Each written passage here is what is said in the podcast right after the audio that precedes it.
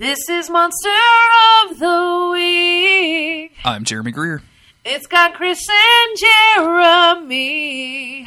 I'm Chris Mosier. Sam is gone and Dean's got work. You two are the whiniest, most self-absorbed sons of bitches I ever met. Come back, bitch and jerk.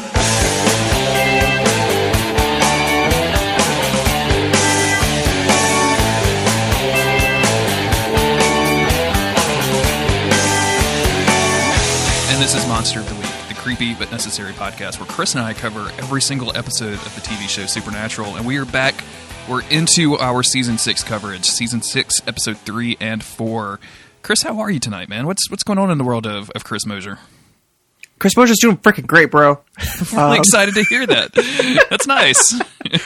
I had a great weekend. All right, I'm feeling good. How you doing, Big J? I'm doing fantastic. Uh, life is good. We're, we're we're rounding out. We're about to get into the the end of the year situation, and I'm really excited about you know taking some vacay for a little while. Oh, yeah. uh, you know, spending some time around the house. I'm, I'm an old man, so I get really excited for doing like old man shit nowadays. Like, ooh, Oh, wow, yeah. I'm gonna have some free time to uh, clean up that concrete outside. The concrete really needs to be cleaned. Well, yeah, I told you. A big portion of my weekend was spent reorganizing my bookshelves, and I was like, "F yeah, this is great." Uh, well, Chris, we are into season six. I'm uh, I'm excited Yeah. to talk about these two episodes. I I think both of these episodes are absolutely fucking delightful. Uh, and maybe Same. the Bobby episode, maybe one of my favorite episodes ever. I think, yeah, I top honestly top ten episodes for me. It's such a joy to watch, uh, and it's such a, a surprise delight. It just comes out of nowhere. You're like, "Holy crap, this is this is great." Season six is delivering a little bit more than I expected it to. Having watched it a few times, I didn't know that I enjoyed it as much as I do. Yeah, these are so far we've had a strong showing. Like that feeling of weirdness that we talked about in the last episode of the podcast is still there, um, but they they're they're they're distracted me from it. Like it's still there and it's still Exactly. called out on inside the episode, but like things are happening on the screen that are more interesting than the mystery, which is surprising to me. Like I, I'm I'm I thought that I would be constantly distracted by the how did Sam come back question, and they they really do a good job of of pulling you away from that. Yeah. Um, listener, if you're a fan of um, feeling weird, you can support us on Patreon at patreon.com slash monster of the week. I had to fit that plug in there somewhere. Nice. Me, uh, we are, we are, uh, we're planning a lot of, I think, bonus episodes, stuff like that. Some bonus content that's not necessarily uh, mentioned on there. So if you're interested in that sort of thing, you can go check it out. Um, but with that, are you ready to get into these episodes? Sure. Um, I do. I do, do want to mention if you join that Patreon, uh, you can get access to our cool, cool Discord where a bunch of us Supernatural fans hang out and talk Supernatural, literally all day. We have some international people in there, so, like so we just literally It's true. Any time of day, you could open it up Yeah. and have like a, a four- a fifty post conversation about something that happens in season ten or eleven. It's wild. It's a it's a, it's a wild place to be. it's it's pretty uh, remarkable how how populated that that Discord is. People are always talking about Supernatural. It's so great. We have our own private supernatural forum, Chris. This is something that I never thought I wanted, and I'm so glad to have. So, same, same. do you want to um, catch us up on what's been happening on, with these boys on the road so far? Well, yeah, uh, sure. Um, I have that written right here, Jeremy. Of course you do, Chris. I, Let me I just expect nothing check less my notes. extremely professional podcaster that you are. So here's the deal. Here's the scoop. Last time on Supernatural, um, Dean got a job and Sam got weird, and I think that that kind of is, that definitely sums up the first two episodes of Supernatural. Um, Sam is back. Samuel, their grandfather, is back also, um, both from the dead, from different places. Sam's back from heck. Uh, Samuel is back from heaven. Nobody has any idea why, least of all Dean. Um, we've been giving a front seat or kind of a first person view through Dean's eyes, uh, not literally, but for this perspective of these these last two episodes. Supernatural's doing some bold, strange things with our hunks, and uh, I'm interested to see where it goes. There's been some hints about some some monsters acting up and being weird. Yep. There's um, hunters working together and capturing monsters. We don't really know what's going on there. All in all, a lot of confusion, a lot of mystery, a lot of uh, uneasiness for our hunks and for uh, your hosts as well. It, it it has made me feel uneasy. Before we get into the episode proper, um, I just do want to call out uh, last season for a majority of the season, our good friend Richard from the We're Not Wizards podcast had uh, sung our intro. Um, the very catchy "This is Monster of the Week," which I find myself singing all the time. I don't know if that's because I like it or if it's because I listen to it because I'm editing all these shows. So, either way, uh, th- we we wanted to give you a, a give Richard a big thank you for letting us use his his vocals all year last year, um, or I guess all season last season. It wasn't a whole year, but Yeah, that's why I corrected myself, Chris. Thanks for making this editing job harder. Um, damn it, Jeremy, I'm sorry. My playful bants just sounds like oh, I'm telling now. you, I'm telling you. This this season, uh, our good friend Audrey at BHS Baby on Twitter, uh, who was our very first guest episode. Um, I'm sorry, second guest. Second episode. guest. Yeah, she was our guest episode for the feedback episode in season three. Um, just saying some saying some stuff for us, and it sounds great. So uh, she actually recorded and gave that to us after we finished recording the first episode of season six.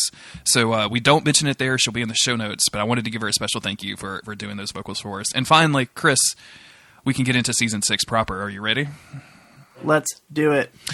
Uh, season six, episode three is entitled "The Third Man," written by Ben Edlund and directed by Robert Singer. So uh, I don't know if you know this, Chris, but the boys they're back in town. we got them back Oh, in town. yeah.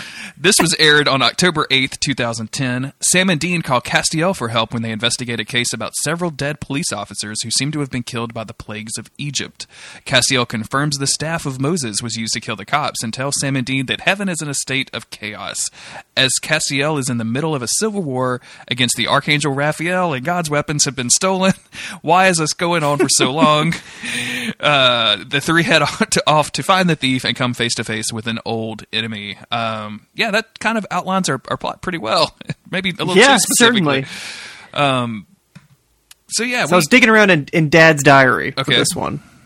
So the third man is also it's the name of the episode. It's also the name of, a, of an old movie, but I, I knew I knew it from somewhere, so I so I looked it up, and I found out about a thing called the third man factor or third man syndrome, which according to this uh, Wikipedia article, aka Dad's diary, uh, it refers to the reported situations where an unseen presence, such as a spirit, provides comfort or support during traumatic experiences. So, aka Castiel. Um, I just thought it was an interesting thing. It's considered a paranormal phenomenon of some sort. It's been written about in a bunch of old books about a bunch of old people who believed a lot of bunch of crazy old things. Um, but I used to love digging into those aspects of supernatural, the weird little references and, and call call outs they make, or the lore things that they pull at. So maybe maybe I'll dig in, into those a little bit more for season six and seven. Now that we're not so uh, f- overfilled with um, hunk melodrama, just pep- pepper it in here and there. I uh, I want I just want to say because I, I looked I was curious about this myself um, as a fan of the original Third Man movie, uh, but I, so I looked at the supernatural trivia to see what our, our good friends over at the Wikipedia uh, sections had to say, and uh, they don't mention this this at all. So I think good on you for finding this. Uh, but they do mention that it's the third episode of the sixth season, and that could be why it's called the Third Man. A quick Google search would have told you otherwise with Supernatural Wiki. it could also be a reference to the three wise men. ah, Um, but yeah, uh, that's only because one of those three wise men was actually named Balthazar, who we're gonna, you know, we're gonna meet a dude named Balthazar in a bit. So, we sure are. All right, let's dig into it. so yeah, uh, we're gonna start with some old, good old supernatural gore. Uh, this Dude. this uh, this dude is in a police station, uh, and he just like literally starts falling apart. Like he's in a he's he's in between shifts, like he's getting ready to go on duty, so like he's taking a shower or whatever, and he's I don't know if he's shaving or what. Yeah, I think he is shaving right now, or he's just like washing his face, and he sees like a little cut, and then Chris, just like a part of his face like slides off, and he just like peels it away from himself, and it is very gross. it's so it's digs into some sort of weird body horror thing because I was cringing watching it the entire time. Normally stuff like that doesn't bother me, but seeing this dude just peel away his skin like that, it was it was real. It was visceral. It was gross. And then like it just keeps getting worse and worse until his like face falls off and he he falls over and just like splats into um, some cranberry sauce. it is very very disturbing and very very gross um and we're, we're that's not even going to be the grossest thing on this episode like it's going to get a little worse no, it's not. uh, before we get there, we get some good old fashioned Dean sex. Uh, there's like this weird playing piano music, and Dean wakes up next to our, our good friend Lisa, and uh, they're they're starting to go to the bone zone when he actually wakes up in the Impala next to like a train track or something. That's what I have in my notes. I don't actually remember that, but basically, uh, yeah, he's sleeping on the side of the road in the Impala. He just like pulled off somewhere. Sure. And I, I would just like to, to note that I also wrote down the dean was going to the bone zone. So I'm glad Okay. we're using the same vernacular now. Oh, good. We're slowly but surely becoming one another. This will make a great podcast. it's it's yeah. So the dream aside, which it's like he he wakes up. Does he see somebody in his dream? I, I, I feel like I'm imagining that he's he's in the bone zone with Lisa. And he looks over and sees Castiel there. I think of I course, imagined of that course. part. Yeah, we, we we both have Destiel in the brain right now. We just can't help it. Um, But I think it's interesting that he wakes up at the on the side of the road sleeping in the Impala, and it just seems kind of like this is desperate Dean. Like he's not even going to a motel with his bro anymore. He's just he's just sleeping on the side. He pulled off somewhere. He's sleeping there. And meanwhile, we cut to Sam, who's just hunking out, who has just shirtless. finished to go into the bone zone? He has just completed Bone Zone activities. Now he's just like doing push-ups and being like, "Yeah, I worked out all summer, and now season six back. Like we check me uh, out." like we all do after sex. he uses the, the pull-up bar mounted to the ceiling of a hotel room just to do some just to do some pull-ups in his jeans. I'm just not gonna. I'm It's not gonna have a shirt on, but I'm here's my jeans and here's me doing a bunch of pull-ups. Like why? I mean, I I, I know why. It's because they were showing off his bod. Yeah, yeah, like, yeah, absolutely. It's still real interesting. But then, yeah, it's just he's he's in this this motel with the with the sex worker who is basically like, "Hey, I had a great time last night," um, and for some reason he's like clears his throat. He's standing there just totally totally silent, being super awkward, not saying anything. Um, but just as she's about to leave, he's like, "Hey, aren't you forgetting something?" And then he pays her. Um, and she is like, "Oh, thanks. Next time you is on me, I guess. And here's my number. Call me on my night off." And Sam's like, "Okay." Super weird. And then he throws her number out.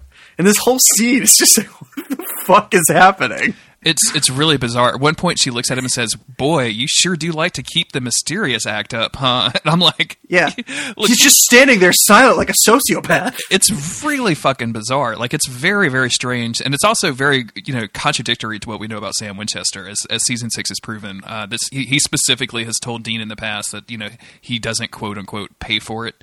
Um, but but like just in general, like Sam's Well, just not werewolves don't really accept general currency, so here's my collection of silver bullets. You can have them. um, but yeah, he he doesn't normally like this. This is not Sam behavior uh, by by any stretch. So uh, when Dean calls and says like, "Hey, what's up? I'm I'm getting close to." Uh, Granddad's house. Sam says, "Don't do that. I've got a case. Uh, come to Pennsylvania." Mm-hmm. And uh, is it Pennsylvania? I have it down yeah, as PA. yeah, I think they're in Pennsylvania. They're in Pennsylvania. PA, yeah, that's same. Okay. I think that he says PA. Okay, cool, cool. Um, is there a different? There, it's probably not another PA state, right? No, it's Pennsylvania. Um, let's see. So it's we find out also that it's only been a day since Sam's last job or their last job together. I don't know if it's supposed to be since like the previous episode, uh, but Dean is basically like, it's been one day. Like, what are you doing? And Sam is just like, oh, you know, just like to work. Let's do this. Yeah, and and Dean, Dean obviously thinks that there's something going on here because this exchange is really stilted, and it's not like Sam is like, "I'd really need your help on this" or anything. He's like, "No, we've got a case. Come work." Like that's all I care about. Yeah, yeah. Um, and it's he's a little bit more natural when he's talking to Dean, but like as we just saw with this woman leaving, he was being super awkward and like. Now that I'm thinking about it, I'm like he's acting like a serial killer. I mean, spoilers: Sam Winchester isn't a serial. Oh, okay, I guess technically you might be able to classify Sam Winchester as a serial They killer. at but the end not- of season five, they killed four innocent people and drained the demon blood from them so that Dam could, excuse me, so that Sam could chug it out of a milk jug. I just if that's not serial killer activity, I don't know what is. it's it's strange. I'll give you that much. uh, after they after Dean says, "Yeah, I'll, I'll come visit you," uh, we get our second super gross out scene. Uh, there's a cop that's kind of set Yeah. up in his patrol car doing speed checks, and uh, like they give you the impression that this dude is just lazy off the bat. Like he's he's got a giant like 45 ounce soda. He's letting people doing 70 miles an hour go by and being like, "Oh, I'm not going to chase you down for that." And um, this scene is, I thought, filmed pretty strangely. Uh, because it's it's filmed like there's somebody hiding in the bushes, like Yeah. watching this happen, and this dude like slowly but surely, basically, just just starts to like like like break out in these weird like pustules all over. Oh god, I'm getting kind of sick thinking about it. Yeah, it's Ugh. gross. So some gross shit happens to his face, and then he dies. Just straight up dies. Like he just like kind of falls apart, just like we saw the other cop do. So this is two cops in a row that just literally basically melted where they were standing. And I think I know the boys sort of uh, make reference to this later, but at this point, the it sticks out kind of as as witchcraft. And from everything we've seen in Supernatural, these type of things are, are caused by by black magic. Um, but as we're going to find out, that isn't the case. So this is it's, it's definitely a weird one. It's if not just absolutely disgusting. So meanwhile, Dean shows up to Sam's, you know, apartment of choice or whatever, and uh, he's on the phone doing like some some long distance daddying to to Ben, Yeah, saying, you know, I know I can tell you're lying. I know it was you. I, I know because I lie professionally for a living. Which is thank you, Dean, for acknowledging that. And then uh, yeah. After he hangs up, like Sam kind of questions him on this, and and Dean says something that I'm very glad to hear him say, which is something you and I had said in the last podcast episode, which is that Lisa's being shockingly cool about all of this. I, I wrote that down in quotes. I know he said shockingly cool. Like even Dean is surprised by how cool Lisa's yeah, being. yeah. And Sam is just like, great, good. I don't know if he, I don't know if Sam is aware that Dean didn't like break up with her, because the way that he responds, he's like, good, better for everybody this way. It makes it sound like he's just like, good, you dumped her. Let's all right, let's let's get on the case. Um, I don't know if if I was just reading too much into that there, but No, it it, just was seems like he. It definitely seemed that way, but it, he, but at the same time, if he broke up with her, like, why would he be doing the, the long distance dad True, thing to Ben on the phone? So, uh, but it, at, at, at the- end of the last episode, I thought that Dean kind of left it ambiguous, and so that Sam assumed that he was going that Dean was going to break up with her, but uh, Yeah, I don't know. yeah. So I guess it's not important, but um, this is I for whatever reason the plastic piece of crap line has always stuck in my head when Dean mentions uh, Sam's car, who then just makes fun of the Impala. Like Sam, how dare you? yeah, number, like how much gas mileage do you get or whatever? Like what whatever. Or you see how many miles? What's the mileage on that thing Yeah, or whatever? I'm yeah. like, okay, fair point, Sam, but still, Also, I just in Sam's defense, like that Dodge Charger is a pretty dope vehicle. Like it doesn't have like that classic Dude, American when I was- star thing, but it's it's yeah. definitely When I a was cool trying to buy, when I was trying to buy my first car, like after I had my mom's old car, and then I was Mm-hmm. like, I want one of my own. I wanted to buy a Dodge Charger really bad, but I didn't because I'm very poor. because you didn't have forty thousand dollars and Yeah, nine hundred 'cause I was dollars a month for 19, insurance. Yeah, yeah. Um, and then Sam Winchester had one, and I was like, Josh, steer it. They decide they're going to go talk to the, the the one of the partners to the cop that like saw one of these cops completely melt down. Uh, so they they literally race to the next scene uh, with like Mm-hmm. like and there's this great scene of the, with them like squealing tires pulling up into the to the front of this dude's house, which like I don't know like do you, cops don't do this. Like what are you guys doing? this no, is so silly. no, it's just Dean. Well, because they get out, and Sam is like, Dean, were you uh, were you racing me just now? And he's like, No, I was kicking your ass. And uh, and then some some severely weird things start happening. So they knock on this dude's Yeah. door. This very strange cop is in full like his full dress uniform, not just his like cop outfit, but like his full like I'm going to get a medal on stage uniform. Yeah. Uh, he basically slams the door in their face after they kind of tried to talk to him, and Sam just doesn't even hesitate and br- busts the door in, which is Yeah, even Dean is that like, shit open. "Excuse me, like is, is this what we're fucking Yeah. doing now? This is this is ridiculous." Dean like doesn't even have anything to say. He's just like, what? he's flabbergasted at, at Sam's behavior, and frankly, like so am I, because if you remember back in season one, Dean was always the more aggro person whenever it came to uh, breaking into people's houses, breaking into sororities, um, you know, trying to mac on you know widows or the Yeah. the orphan children Yeah. of somebody that just got killed by a Wendigo or what have Because you know he was he was 26. He was a young buck. Now Yeah. he's entering his 30s. He's calmed down. His brother went to hell. He went to hell. You know he's he's calming down a little bit more. And, and Sam is just doing push-ups and kicking indoors. and having sex with with prostitutes. So good for you, Sam. I guess. Very weird. Just doing your thing, man. Yeah. Uh, this cop has been spending a lot of time scratching out the faces of just about everybody in his like personal collection of family photos. And uh, when they they ask him about it, like he's obviously kind of messed up in the brain. He just can't. He he just keeps repeating Christopher Birch uh, and saying it's a kid with no face and a planted gun. He kind of repeats that over and over and over again. I like that they're starting to play with some kind of creepy imagery here. It doesn't add up to a whole lot, but the idea of you know a kid with no face and a planted gun, you, you kind of know what he means metaphorically, but just the idea of somebody without a face and he's scratching out all the faces on these um, these pictures, and uh, it doesn't go anywhere in particular. But I do I did like that they're kind of just playing around with that kind of thing. And they and these are all old friends, right? This has been Edlund and Robert Singer. Like they're they're old hands at this horror stuff, and I think when when we do see these these gore aspects, when we do see these victims of the week that, that go through severe t- physical torture, like it's usually those two guys that are behind it, and they they know how to present it. Um, not saying that like it's a bad thing at all. Like I think it's I think it's pretty well done. Like this is this was this is definitely gross out material uh, because this dude just straight up collapses and uh, starts bleeding. Actually, he starts bleeding first, like from his forehead, and then uh, but he's got the cap on, so you don't really see anything. And then he just collapses. And when uh, they take off his hat to see, you know, what this wound was, there's just a giant fucking hole in his skull, Chris. It's With some ridiculous. with some locusts With some running around in there. locust in it, man. Like it's just gross. And uh, Some nasty shit. They they put this together. So we had blood, boils, and locust. So blood was our first victim. Boils was the second guy with all the pustules on his face, and now we have a dude literally eaten out from the inside with locust, which is uh, Not great. very very Egyptian plaguey. You know what I'm saying? Like if you go to if you Yeah. go to Pinterest and you type in Egyptian plaguey, like you'll have a whole section in there for. Mm-hmm. Yeah, it's the greatest hits of the Egyptian plague right now. I want my bathroom to symbolize an Egyptian plague. well, while also, um, let's see. So during all that, he does he does imply that they all have it coming, which I think adds to the whole nature of it being a biblical plague of some sort. Uh, it's interesting that they're still kind of playing with like that same sort of range of religious mythology, pulling pulling some some new things into the you know um, Judeo Christian mythos they're they're playing with here. Um, after the apocalypse because you would think that they'd kind of be like okay we did that whole thing maybe let's let's start branching elsewhere and that's what they have been doing with these weird monsters and stuff and now they're they're, they're tightening it back in onto like you know the events of last season and the way that they're gonna they're gonna incorporate this into this season, I think it's really interesting. Into this episode, rather. Um, so before we, we before we figure this out, though, uh, Dean says like this is straight up some some biblical shit. We we need to call Castiel, and Sam is like like Hey, look, man, I've tried. I prayed a bunch. You know, I spent a lot of time after you know because I thought it might be him that got me out of hell. I don't I don't really know now, but he's just straight up not answering my phone calls. I don't know what do you want me to do. And Dean says, well, I'll try.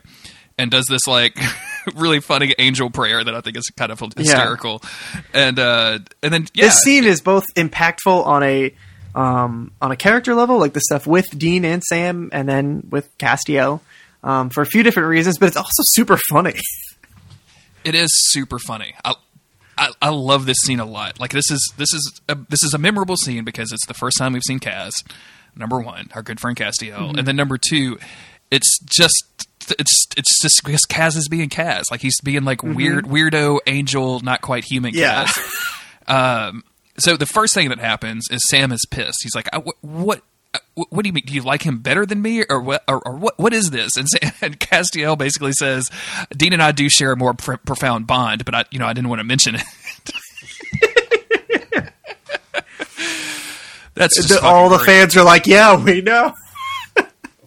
um, I do like Dean here is like, despite how weird Sam is being, Dean is still Dean, and regardless of what you want to say about Dean and Castiel's relationship, he hasn't seen Castiel in a long time. Castiel went back to being an angel, not his buddy anymore. He is now an angel. He's a like a, a heavenly figure, which is, you know, Dean and Castiel's relationship is going to go through a lot of different phases, and this is a, this is a new weird one. It almost feels like he did answer Dean's call, but he's still a little bit feels a little bit betrayed. I think, um, because it's like he, it's sort of still looking at him and Sam as like a unit, or at least they were. So when he says like, you know, Sam went to hell for us, like that was all part of our plan, and then you can't even like stop in to say anything. Like, come on, man.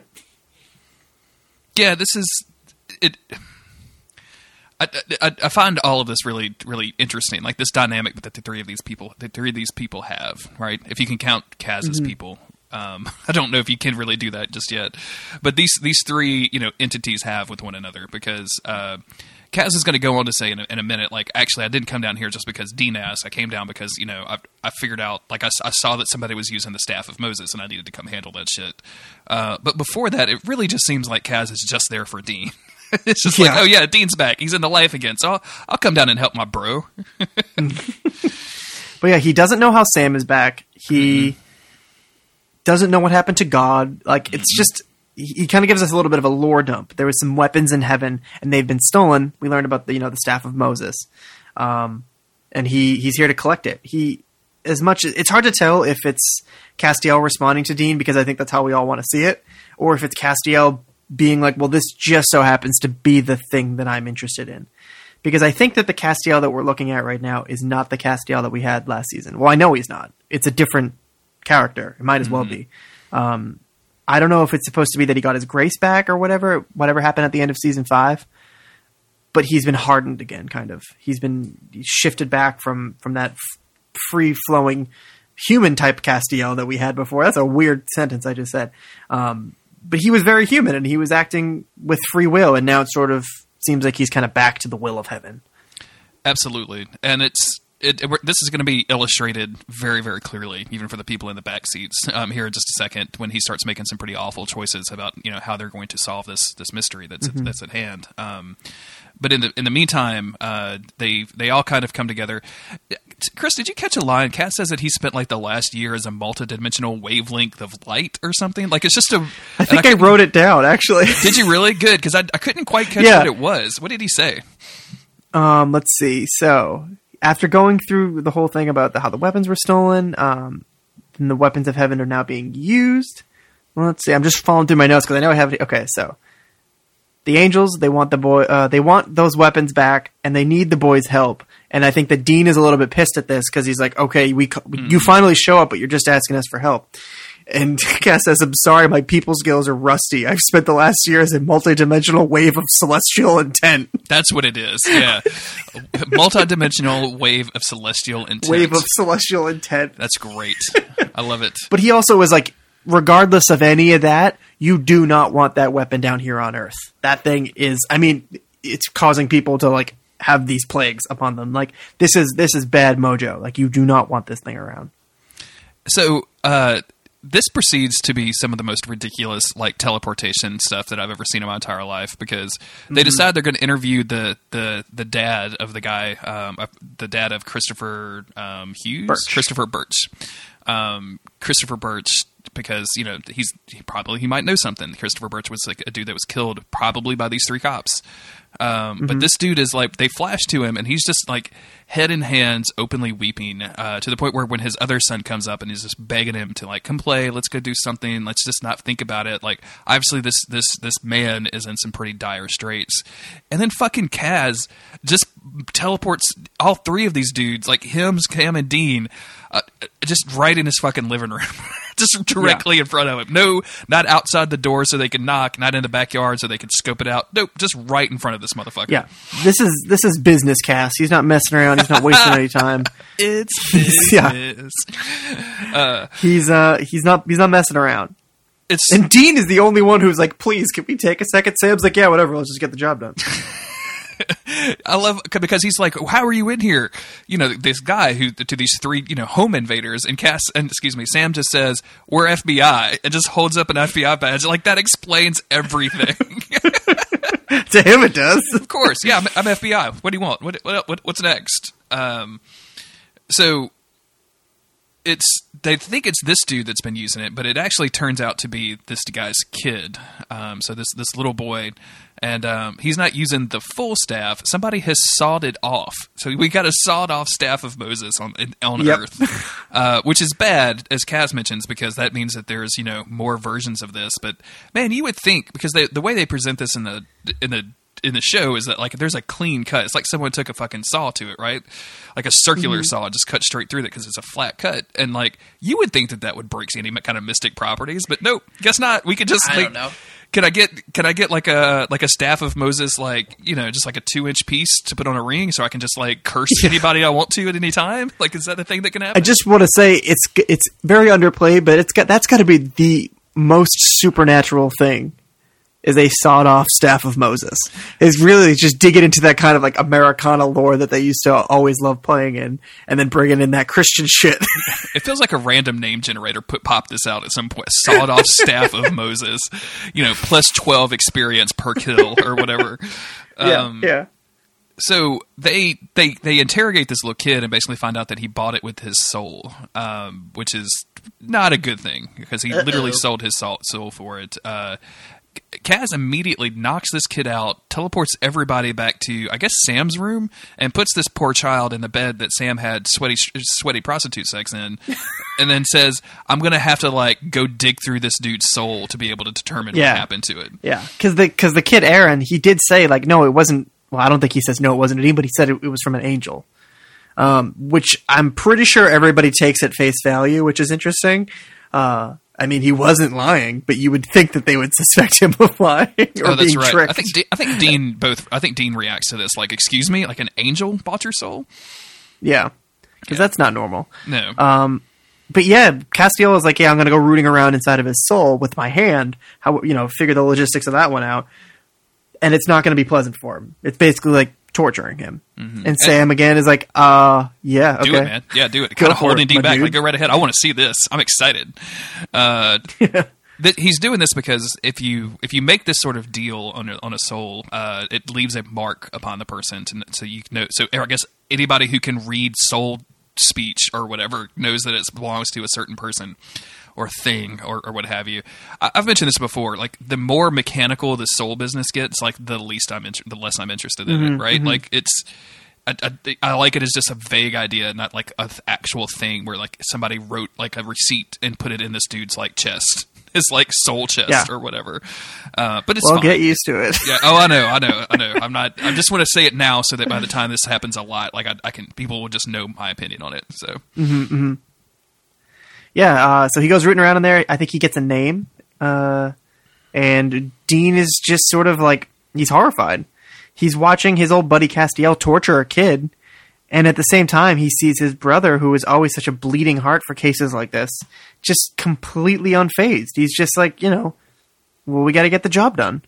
And it's a version of Sam that it's, we haven't, we haven't really seen this, have we? I mean, we like I think I said before, we've seen Villain Sam when he was all hopped up on Demon Blood, but this is just like heartless Sam. yeah, this is just unfeeling, no empathy, dead-eyed uh, Sam Winchester. And like I said, holding Dean back to because Dean like tries to go to stop Castiel as Castiel shoves his entire hand in this dude's chest. Uh, but it, you know, he just holds Dean back. It's like he has no sympathy or empathy for this little dude at all. And uh, Dean is, is sort of horrified about all of this, right? Like you could just tell in his reactions. He's like, I, I cannot believe that we're doing this. And then when they, And you know what um, Castiel says is is I can't care about that, Dean. yeah, I don't Yeah. have the luxury, which is very telling of where Castiel is at. I feel like that's just him completely confirming, like, no, I'm not human anymore. Or, I mean, maybe it's him trying to say, this mission is too important for me to be distracted by something like this. Like, I have my biblical quest and I need to stick to it and I have to make this right no matter what.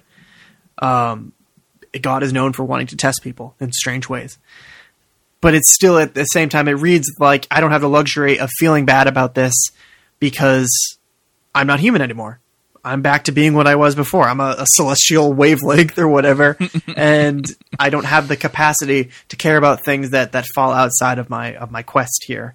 Um, especially if it's just Cassio pain, almost- right because like this Yeah, kid could just and- he's going to experience this and then it's going to stop he's not going to kill the kid Right. Right. Castiel, you sort of he gets a pass. Not a pass. We know angels are dicks, but as far as from a character standpoint, it's like, well, he's back to being what he was, and he doesn't have the luxury to care about this. But Sam, who I mean, he's not doing it, but he's so fine with Castiel doing it that it's it's very alarming. And Dean is just Dean's Dean's just been in the doghouse this whole time. He has no idea what's going on. yeah he's he's very unhappy about this but again and i mentioned this in the last episode of the podcast but we barely get any time to really think about this because as soon as uh castiel is done and he figures out that it's somebody named Bal- balthazar um, yeah, an, angel, that he thought was dead. yeah yeah an Yes, angel an, an angel shows up. yeah like how like, are they tracking sam or dean or this kid or, or like what how Yeah, who knows? Mm-hmm. Um, my guess maybe maybe either Castiel or the kid, because I know Sam and Dean are still protected with their Enochian etchings. We'll see if that plays out in this season. Let's let's see how many times angels find Sam and Dean because they forgot about the Enochian etchings. into Um, it, very much into it. Uh, they fight and uh, they go through a very what must have been a very expensive shot of Castiel and this rainbow Yeah. angel flying out the window because like they go like they filmed it from five different sides and we get it from all different sides. I think.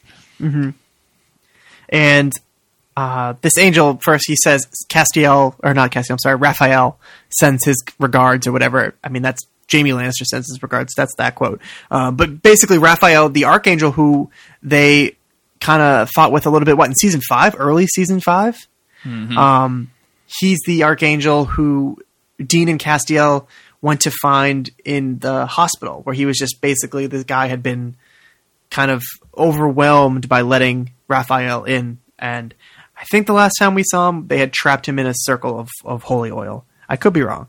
Basically, they rubbed Raphael the wrong way. And, and now that, you know, the apocalypse is kind of, or, or the, the repercussions of the apocalypse are, are going strong, he's, he's back in action. And certainly he would be unhappy with Castiel. Oh, absolutely. Um, I want to say the last time they saw him was actually when they went back in time to uh, when Michael possessed uh, John Winchester for just a little bit.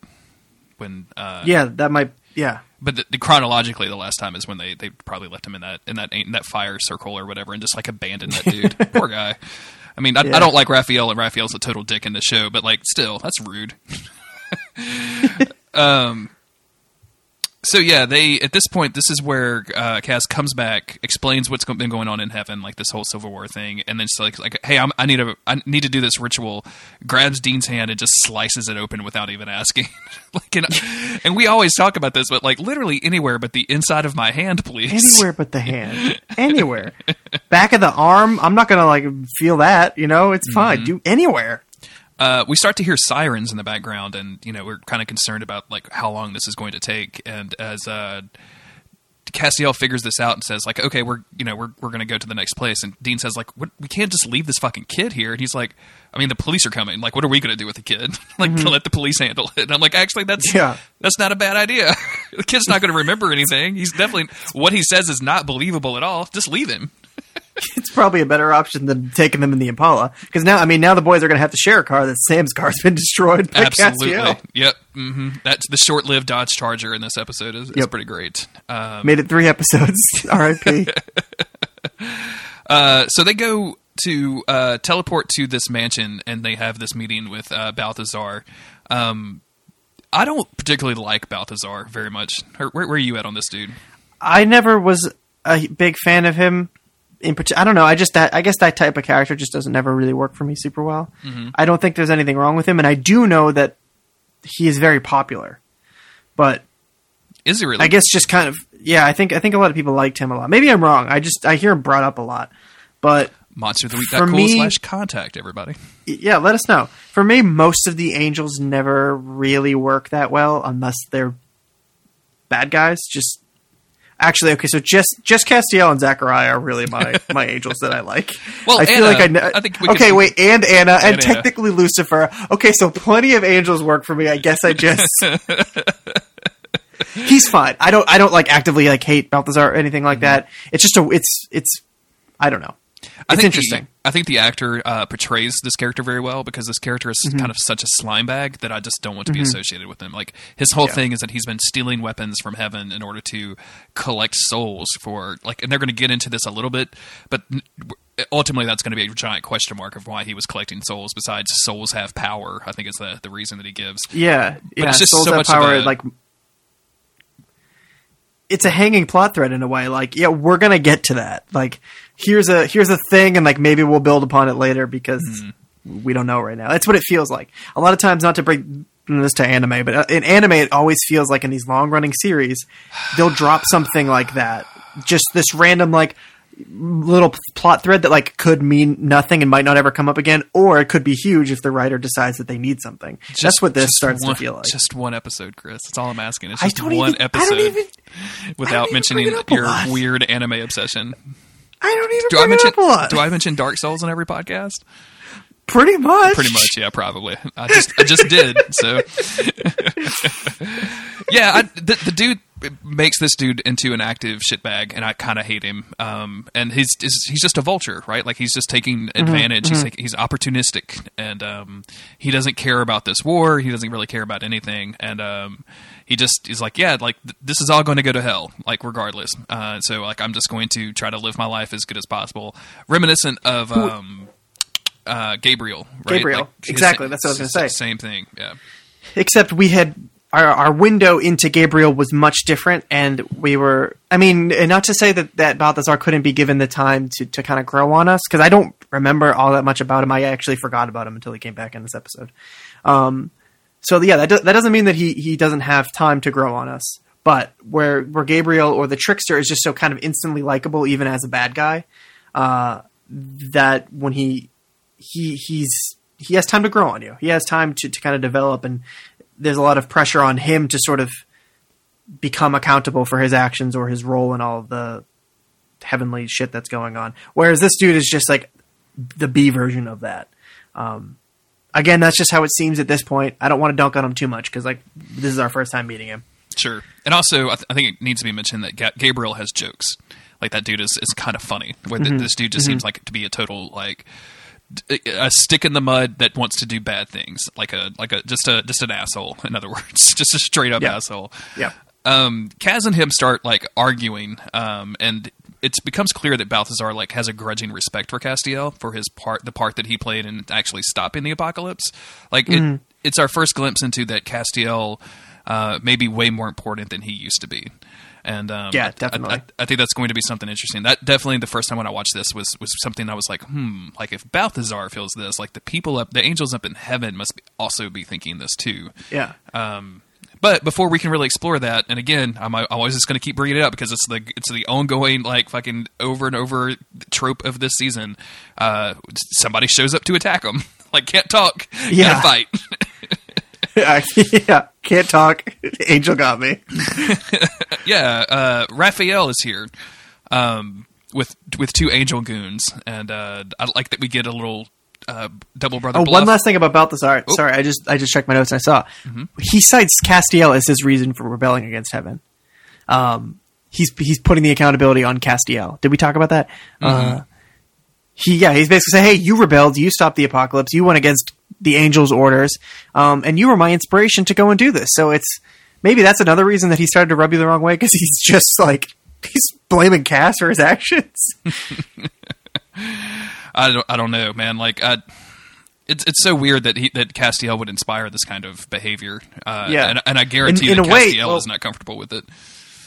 he basically says something based like there's there's no rules, there's no destiny, there's just freedom, which is exactly the type of thing that Dean was fighting for. But humans having freedom is a lot different than celestial beings having free, having freedom. And then I think we start to see that with when somebody like Balthazar is allowed to just do whatever that they want, um, and and to that extent, Castiel and Raphael, these powerful beings, able to do whatever they want. That's just that the human race is going to suffer for it. Um, because Cast- or Raphael, you know, shows up to attack again here, and I think in, in somewhere in all this mess, we learn that Raphael wants to get the apocalypse back on track. Just because they had stopped it doesn't mean that every angel is suddenly like, okay, it didn't happen, so let's give up on it. Like, this is what is written. This is seemingly like the word of God that this apocalypse is supposed to happen. So of course they're going to be factions in heaven, as I'm, I'm rolling my eyes saying this, that want that happening. Um, the angel civil war stuff, which is exactly what this is, never been my favorite parts of Supernatural. Although on paper it is somewhat interesting that they stopped this big apocalypse from happening, and now that there's there's the fallout that they have to deal with because that's the only way to sort of continue after season five is to deal with the fallout of that. You can't immediately just go into the next big thing. Yeah, you have to you have to deal with it. And I like I like the way this is shaking out, right? Like I like the fact that there are opportunistic angels that are taking advantage of the situation and be like, "Oh, all of these people are distracted arguing with each other. I'm going to steal their lunch money and I'm going to go to town and have a good time with their lunch money." In this case, their lunch money being the staff of Moses, one of the most dangerous weapons in the co- in the cosmos. Uh, it, it, this is all reasonably good. Raphael shows up and uh, we we get some we get some good stuff between you know Sam and Dean still know how to take down somebody using the old double brother bluff, which is which is real Yep. nice. Castiel has obviously improved his um, fighting skills because now he can throw an angel blade. Like he's gotten le- he's leveled up a little bit, so now he has range. Yep. range He's unlocked the next skill tier. Mm-hmm, yep. And um, Raphael shows up, and then there's like, you know, he just beats the shit out of Castiel for a while. Sure does. like He Castiel sure has no has no no no defense against this dude whatsoever. Um, but thankfully, his old pal Balthazar shows up with, I believe, another one of Heaven's weapons. I'm not totally sure what it was, but it's like this like salt crystal thing because he turns uh, Raphael into a uh, crystallized hunk of salt. I guess I think he makes a salt reference. That's why I'm saying salt. Well, he it's specifically like that's what that's what we used on on Lot's wife, right? Like when Lot's wife looked back and she turned into a pillar of salt. Like it's a it's a it's a holy relic. They don't ever actually Right, name right. it, I don't think. But um, this is some of the worst CGI that I've seen in the show. this is this is not great. Um, this is Yeah. just Well, like they were weird, they were swinging for the fences with this episode. They really were. And it's actually, you know, up until this point, like I think all of this stuff has worked out really, really well. Like and even this, like I can overlook the shitty CGI and just be like, okay, yeah, now Raphael is well Raphael is not dead because that's Balthazar explains like, oh now he's gonna be distracted while he finds another vessel. He's gonna have to find another yeah, I just I just killed that man. Yeah, that I just I just of. killed this innocent person. This this this believer who definitely said yes. So um, that sort of takes care of that. And just when you think that this situation is over, uh, Dean traps Balthazar in a circle of uh, holy fire, I guess. And you know, the double brother holy fire is always my favorite move. Uh, So they set him up, and and basically like, hey, give that kid's soul back because angels are out here making deals, and that's just as bad as demons. Um, so Dean, still being a good good boy, Dean demands that Balthazar give that kid Aaron his soul back, and then that's it. And then he kind of, I think that Sam and Dean are on the same page here. We're like, okay, let's just uh, kill this guy. Yeah. Why are we going to let this dude run around town? Like, because he's obviously just a, a force of, of chaos. this is not going to be a good dude to, to just leave hanging out Mm-hmm. Yeah. there. Good and evil, Sam and Dean can deal with, but chaos is a real, real stick in the mud for them. Um, but that baby, Castiel Sam lets him go. Anybody worried about that baby? Yeah. Nobody's worried about that baby, I guess. The shifter just took it. Um, Castiel sets him free. I don't know. He, he suddenly he he's he's sentimental again, but before Sam and Dean can really give him any shit about it, he's gone. And that's it. And both of them disappear. Like, once he frees Balthazar, Yeah. like, he doesn't stick around to explain himself to Sam and Dean at all, which is something I kind of like. Like, as much Yeah. as I want Castiel to be these dudes. Like I want him to be the third member of this of this of these leads on, in the show. Uh, like I, I like him being aloof like this and being like, okay, we've got the staff of Moses, and I kind of know what's going on. I don't need Sam and Dean anymore. Peace. I'm out. Yep. It's like at the beginning of season four when, when I used to talk about how intimidating Castiel was and how I missed that uh, because it makes him like he's intense. You know, he's not just another dude; he's an angel. And playing off of that a little bit, it's like he Castiel almost knows his weakness for these boys, or you know, one of them, and he knows that he has to keep as much dis- distance as possible from them. Otherwise, he's going to end up rebelling again, or he's going to end up going along with them because he, despite being an angel, he still has a soft spot for Dean, and maybe Sam. And, and I think definitely Sam. Um, although they don't share that that special bond, like Castiel said at the beginning of the episode. um, at, at this point, like the brothers, you can tell they're not entirely enthusiastic about the the solution to all of this, about this this outcome. Um, Sam starts moving all of his shit into Dean's trunk, and uh, he just has a lot of it. So like, there's like some shuffling around of stuff as Sam moves all of his new stuff in to the to the old trunk. Um, yeah, uh, it's All of his huge shoes. his in his gigantic darks. yeah, Uh, I do like that he finds like a Halloween mask and calls it a Yeah. Wendigo mask. he, he's just why is he so bad at saying the word Wendigo? I don't know. I don't know. Where's Where's Jared Um, Padalecki from? Like what what what was his original accent? Do you think? from? He's from Texas. They're both from Texas. Weird. I know that he um he I've watched some random interview once of him saying how like in high school his acting class that he took or drama class they taught the kids like real hard to not use their southern accents. Mm-hmm. And maybe it's like he he just never got good at not using it, so he's constantly fighting against his inner Southern accent. I don't know. I could definitely see that. I um as I was a kid, uh, I I looked down upon anybody talking with a southern accent because um you know most of the people around me, I just was like I was that shitty teenager. I was like all these people are rednecks and idiots and and, and dumbasses, Sure. and I don't want to be associated with them. So I tried my best not to talk like a like a like a hick basically, um, which is one of the reasons why I don't have a very pronounced accent nowadays. Uh, I've since just kind of don't care that much. So like in my 30s, it's just been a, like whatever, who cares? Let's just do Yeah, the thing. yeah, yeah. Um, I've sort of um I did the same thing. I used to dude, I used to text like I was writing a novel, commas, punctuation, and now everything I'm just like LMAO. Send. anyway, um that about wraps up this episode, right?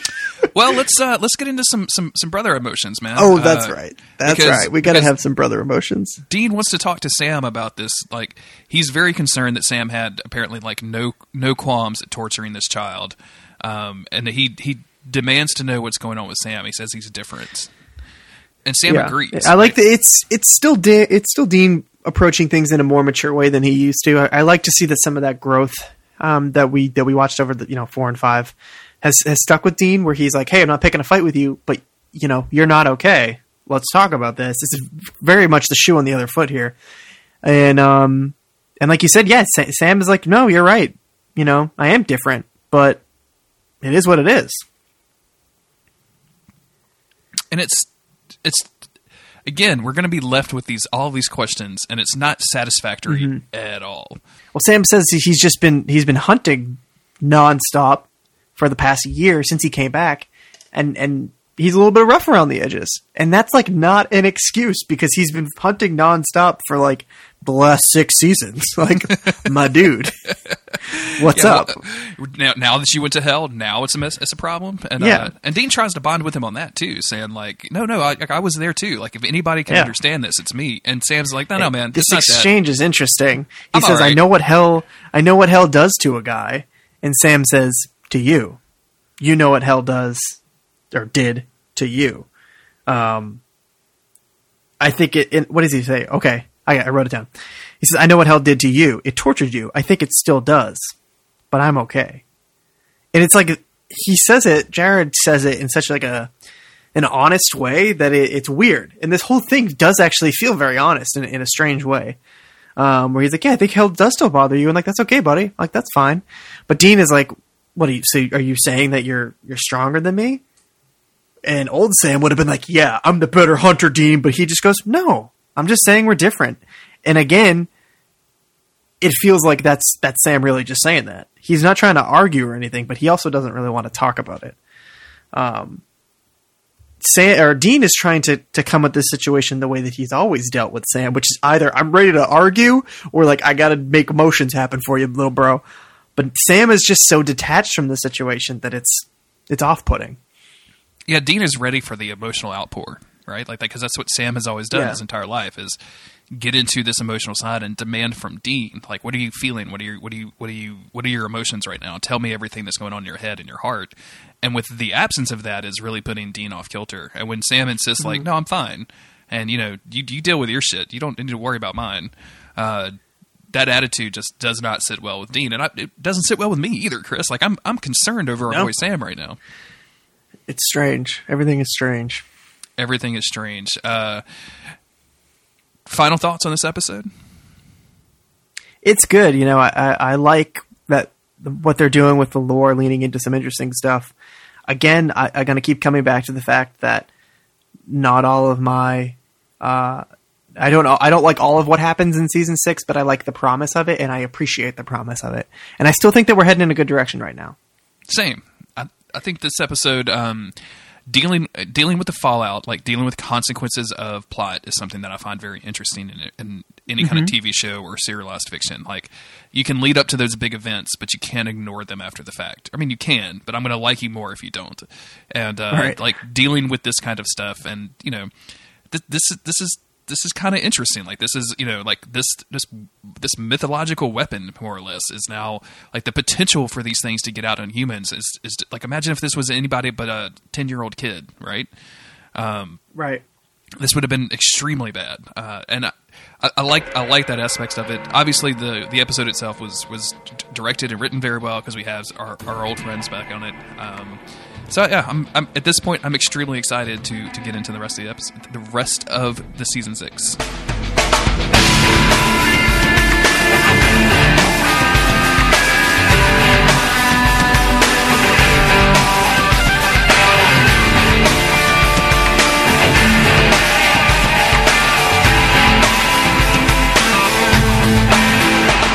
Episode that we're going to cover today is Weekend at Bobby's, written by Andrew Dabb and Daniel Loflin, directed by. Uh, I must have some, some mistake here, Chris, because that says it was directed by Jensen Ackles, but we all know that Jensen Ackles is the hunk that plays Dean. What's what's going Yeah, on? for sure.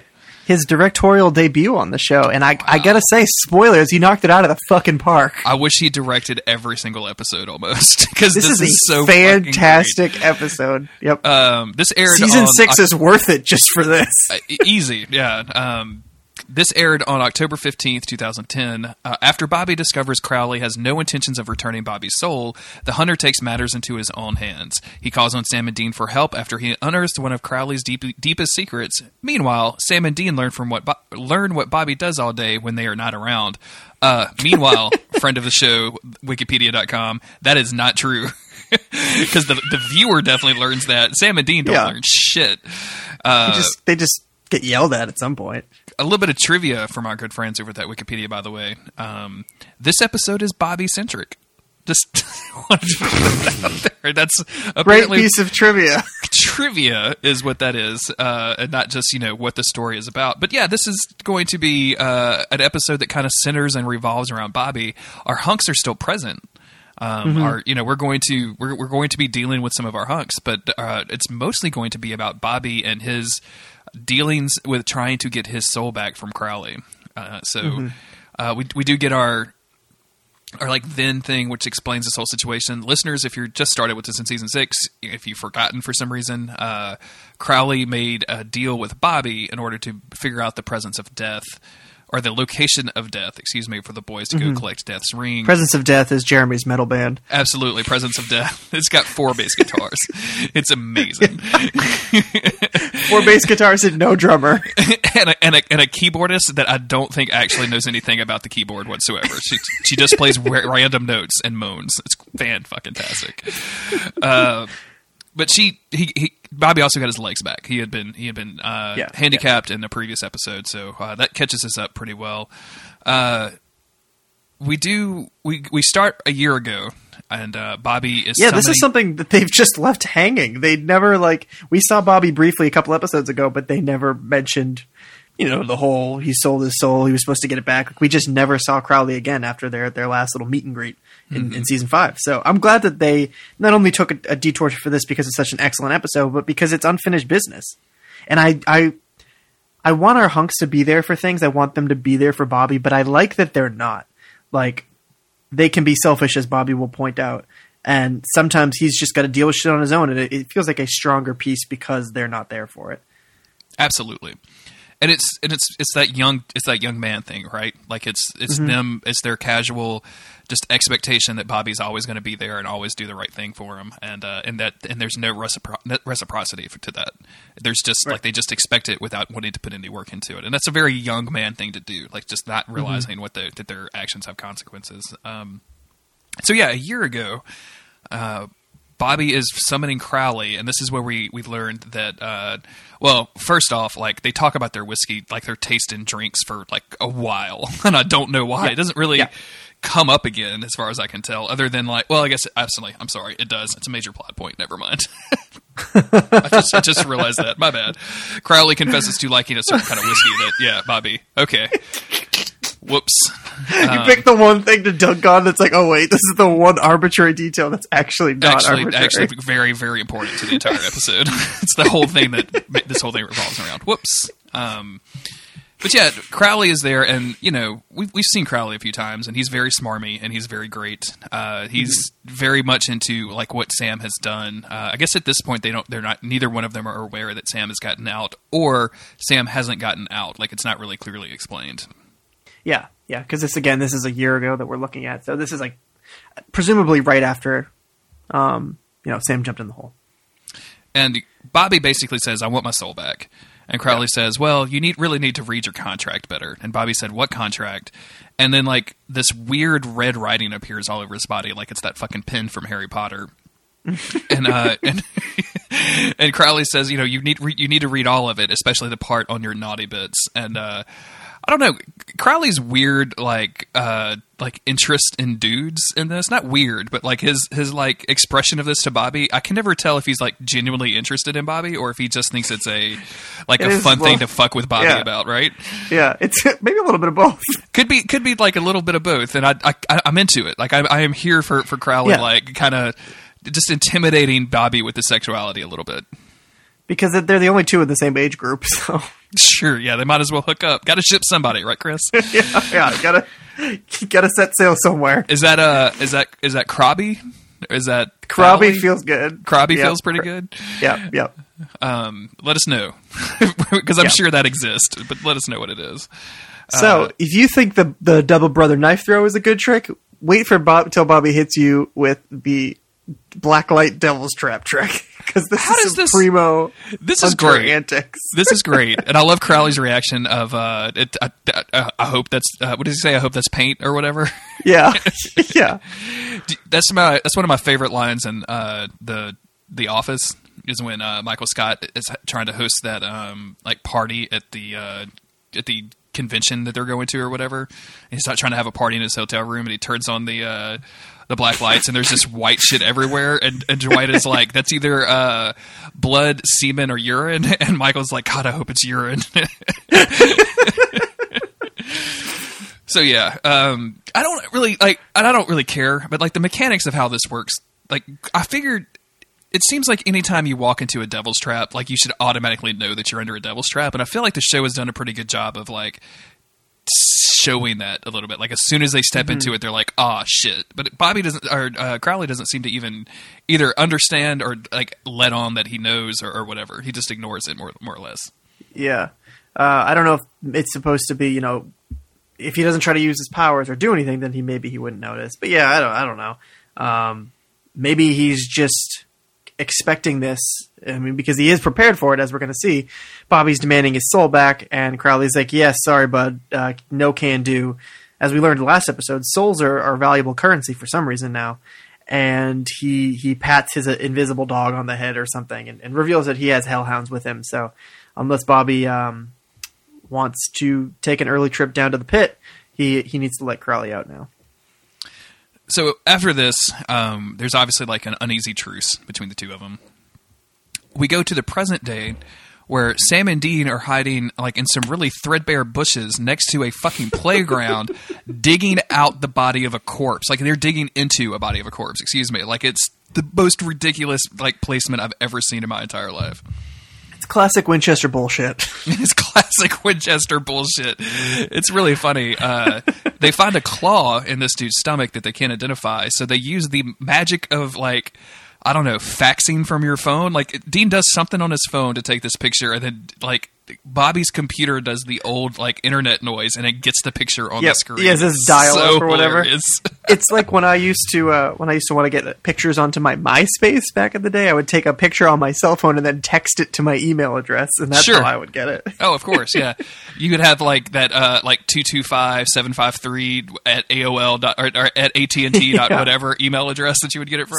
Yeah, some weird shit, man. MySpace. Shout out to MySpace. Shout outs to my my mom had a MySpace. Did I ever tell you that? Ah, that's I don't know. I don't know why. Like I was, it was before I was even into social media. Like I, I didn't even mess with that shit at all. I think Autumn had one, but I just did not fuck with that stuff. And yeah, of course, I didn't have a Facebook till 2009, so I was way way late on all this. Look at you now. I know. Let me tell you. I, now I have all of the all of it. Fucking You have like eleven Twitter accounts. Mastodon, Several. fucking Mastodon, a bunch of email, Instagrams, and Facebook. Facebook will not fucking stop. Just constantly sends me notification for the podcast pages of like, you know, posting a photo is a great way to engage with your audience. I'm like, I don't have a photo to post for fucking Don't Give Up Skeleton. Just wait till Wednesday. a new episode will be out. Leave me the fuck. Up. Why was this a notification? Sorry. It's, um, what, what were we talking about? Supernatural. I have no idea. so yeah, they they, they so, get this photo yeah. to Bobby, and it's Bobby uh, gets this fax. Bobby gets a fax from Dean's cell phone. Um, yeah, he, and he decides to do a whole montage scene of uh, somebody covering. You have to know when to hold him, uh, know when to fold him from Willie Mm-hmm. Nelson, uh, and him just doing a, a whole lot of stuff. Uh, and I, I, lo- I love this just a whole lot. Like he, he, great. he has to like go break into this library. He has to steal Yeah, a he- book. He's he goes really to the it. library. He goes to the library, but it's closed. But like Dean can't wait, so he has to break into the basement. He falls in. He gets hurt. He gets what he needs. He comes back out, goes into his truck, but his truck won't start. It's just a montage of bad things happen to Bo- happening to Bobby, and then Bobby just saying balls over and just over again. over and over again. It's really great. We should we should mention that on his way to the library, he sees his uh, his cute next door neighbor, by the way, who makes a point of waving to him because Yeah. she's going to come back later in the episode. Um, after staying, go ahead. it's just funny. Like this is, I'm I'm so happy we got to see all this because Dean or Sam would call him like every other episode for the last four seasons, and we we- he would just be like, all right, yeah, Bobby Bobby came back to us with this lore, but it just shows what Bobby has to go through to get all this shit that they have no idea. Yeah, it's it's. I, I- I love it. We, we've talked about this before when we give ourselves a different perspective. When the show gives us a different perspective of the boys, um, it's it's always very very strong to me. Like whether we see them through the eyes of a civilian, where they look like superheroes, or uh, whether that or whether it's like this, where we see them as just a constant nagging, just like source of irritation in Bobby's life. E- either way, I like seeing these different aspects, um, Yeah, and yeah. not just as like the standard, you know. Um, hunks. So yeah, Right. after staying up all night, Bobby uh, has having stolen this book from the library. Uh, Bobby turns out to, finds out that it's a uh, it's a lamia, and I don't I didn't look up any information on lamias at all. Or did, did you? I did not. Uh, Yeah. I looked up the the other monster in this because I forgot about the first one. Um, but basically, the only way to kill this thing is with a silver knife blessed by a priest. And Dean's like, "Okay, fine, I gotta go," and like hangs up on on on Bobby immediately, which is it feels wrong even in the moment, right? Yeah, yeah. It just, I don't know. I guess we, we would be used to seeing it from from Dean's end, where there's nobody on the other line because um, Bobby's not in this episode. When he'd be like, "All right, thanks," and then hang up. But here, yeah, he just he just hangs up on Bobby, and he after seeing everything that he just went through, it's so sad. It is it is extremely sad that he put this much work into it, and Dean just dismisses it entirely, um, or doesn't even as soon as bother. Doesn't even bother to dismiss it. Just just Yeah. takes the information and runs. Yep. Um, and as soon as as that is, has, is over, he's just been you know unappreciated by Dean. We just hear like a faint calling off in the distance, like "Hello, I'm still here," and that's when we realize that not only was Bobby in the middle of some shit, you know, he he wasn't in the middle of cooking dinner or or mowing his lawn. He had to drop it all for Dean. Uh, he was in the middle of torturing a demon for information on how to get his soul back. So uh, my number one question is why this is this chick not in the uh, detox tank? Like that seems. I don't. Did they lose that set or something? Because it seems like the perfectly mo- most logical place you would put a demon in your house is in the in the demon proof detox tank. you know, there's just a lot of there's a lot of memories in there, and uh, you know, maybe they can't, he can't get the demons in. They can't cross over the line. Oh, maybe, you know. Okay, you know what? I'll accept that. That's actually very good.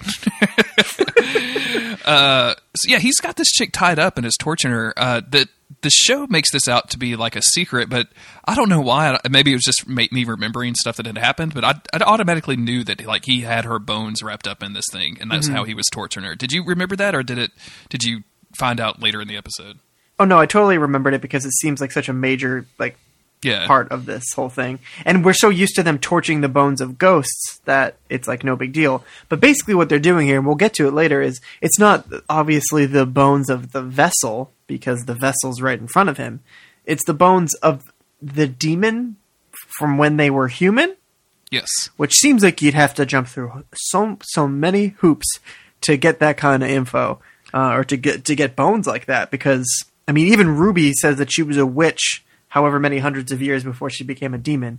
There's there's a timeline on this shit. It doesn't seem like you become a demon overnight. So the fact that he's getting any demon's bones remarkable. Yeah, and it's a testament to how fucking good Bobby is at his job. Mm-hmm. Um, it's it's it's this is really good, and he's got like basically a like a flamethrower that he's using to, to to toast these bad boys with, and she caves. She tells him that oh okay, well uh, Crowley has set himself up as the king of hell. Um, and but before they go any further, uh, the doorbell rings, and it's the cute neighbor who just wants to hang out with Bobby and be a couple, and it's Yeah. really really sweet. And I wish it worked. She brought him some some peach cobbler, and Brought him it's some just like just coming up with all these excuses. Hey, why don't you come over for dinner? And he's like, Yeah, okay, I don't know, maybe that sounds nice, but you know, whatever. And Come then on, she fix my says, wood um, chipper. come by and fix my wood chipper. He's like, okay, sure, I'll come do that. Uh, That's a meanwhile, there's just screams. Yeah, That's a that's euphemism if I've ever heard ever, ever heard one. You- can you come by and fix my wood chipper, Chris? You know what Boy, I'm saying? oh boy, stick something in there, it gets all chopped up. Um, she hears some screams in the distance, and Bobby's like, "Oh, I'm just uh, watching some stupid horror movies. It's a guilty pleasure." She's like, "Yeah, okay, that's fine." This lone man living in a junkyard by himself with screams in his basement. And she- that's fine. And she says, "Oh, you like horror movies? Have you seen Drag Me to Hell?" He's Maybe trying to avoid it. some really good lines in here. I like it a yeah, lot. yeah. Uh, it's it's it's it's really fun. I guess is Drag Me to Hell like a McG thing? Is that why it's gets It must be. It, It must has to be. be. Yeah. Um, but yeah, so he finally gets rid of her and goes back down, and that's why he that's when he finds out that uh, Crowley's real name is Fergus MacLeod. Uh, which Yep. the only, I cannot say that without saying of the clan MacLeod because I am a huge Highlander nerd. So uh, come at me uh, with, with your Highlander theories at some point. Uh, but yeah, he just basically kills this chick, and then we get some more kind of montage scenes where just everybody and their brother is calling Bobby for help. Like, Yeah. he's constantly answering the phone. Bobby on the phone uh, with somebody named Garth. Wait, I at the moment I forgot that we hadn't met this character Garth yet, who he is going to actually show up at some point. Um, calling Bobby uh, for help, telling him to call the FBI. Like, oh yeah, you know whatever you're looking at doesn't look like it's actually you know a hunter thing. Call the FBI. And then another one of Bobby's phones rings and he answers it. It's it's just Garth on the other end. He's like, no, the real FBI, not me. Yeah, and it's just a montage of his phone ringing off the hook. It's constant, man, and it just makes you feel bad for Bobby that he set himself up to do this because obviously somebody needs to. Like there needs to be like a central nexus of information of somebody that knows how to kill these things to go back and forth. But uh, it's oh man, like it just seems like it's extremely exhausting, especially when his buddy Rufus just shows up at the door with a dead body. it's like it's just the way that all of these scenes work. It's it's hard to talk about because it's just it's delivered so well, and just he just shows up and he's I need to bury a body. like it's the the the wacky antics that these boys get up to. I'll tell you. Um, It's- but it's but nuts. Rufus is he's got some interesting shit here. It's uh, an okami. Which I think that's what he calls it, and bo- the the lamia or whatever the hell they, they said that Sam and Dean were hunting is a monster. I think that they had never seen outside of Greece before. I could be wrong on that because I didn't take notes on it. Um, but this okami, which I tried to look that up, it just the word that I always knew it was just like a wolf or something like the video game. Yeah. Um, so I don't know if it, it is supposed to be some sort of a mythological creature. Uh, I think the wiki lists it as like a cousin of a werewolf, sort of. It's it's like a werewolf, but just in Japan, I guess. However, Rufus ran into it in America, which is not Japan, and that's super weird. Um, but yeah, he he killed this this Okami, and now he needs to bury it on on Bobby's property for some reason. Um, but I think it's just further evidence that monsters are being super weird. The fact that they're finding like continental monsters uh, or ones that are like region specific monsters outside of those regions, that's pretty strange. Yeah, this is this is uh, this is bad news. Like the fact that these these monsters seem to be spreading outside of their, their natural habitats, and it's something that we've seen before, like with the shifter, the the alpha shifter, who didn't seem to need to shed his skin to shift, or uh, Right. you know these these weird ass djinns that we saw in the very first episode that we just were kind of more powerful than usual. Like they could go out and blend in during the day. So uh, I I'm really really into this weird monster treatment a whole lot.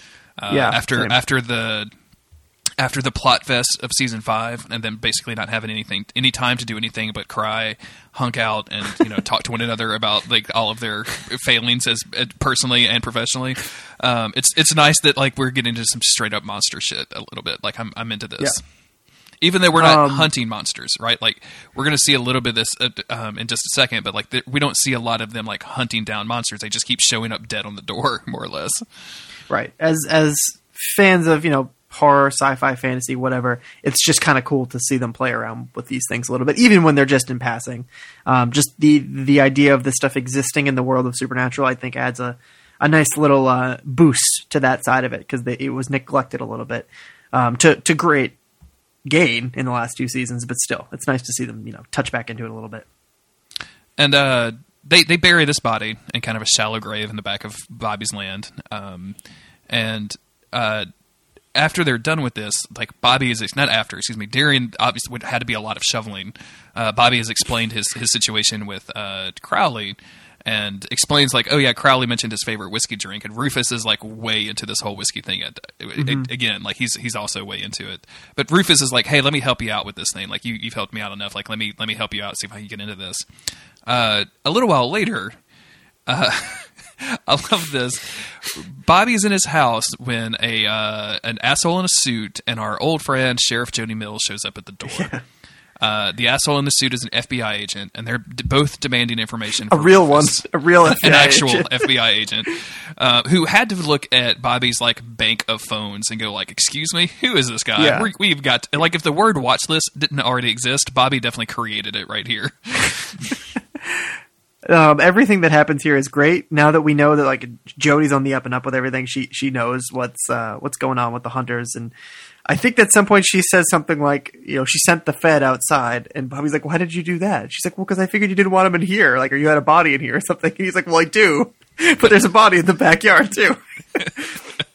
I love the fact that um, after, like, before they had a tenuous peace, like the last time we saw Sheriff Jody Mills, um, they were just he was definitely considered like the the crazy person in town. But after they Yeah. went through her zombie child rising from the grave and then gr- gruesomely murdering her husband, they seem to have become friends.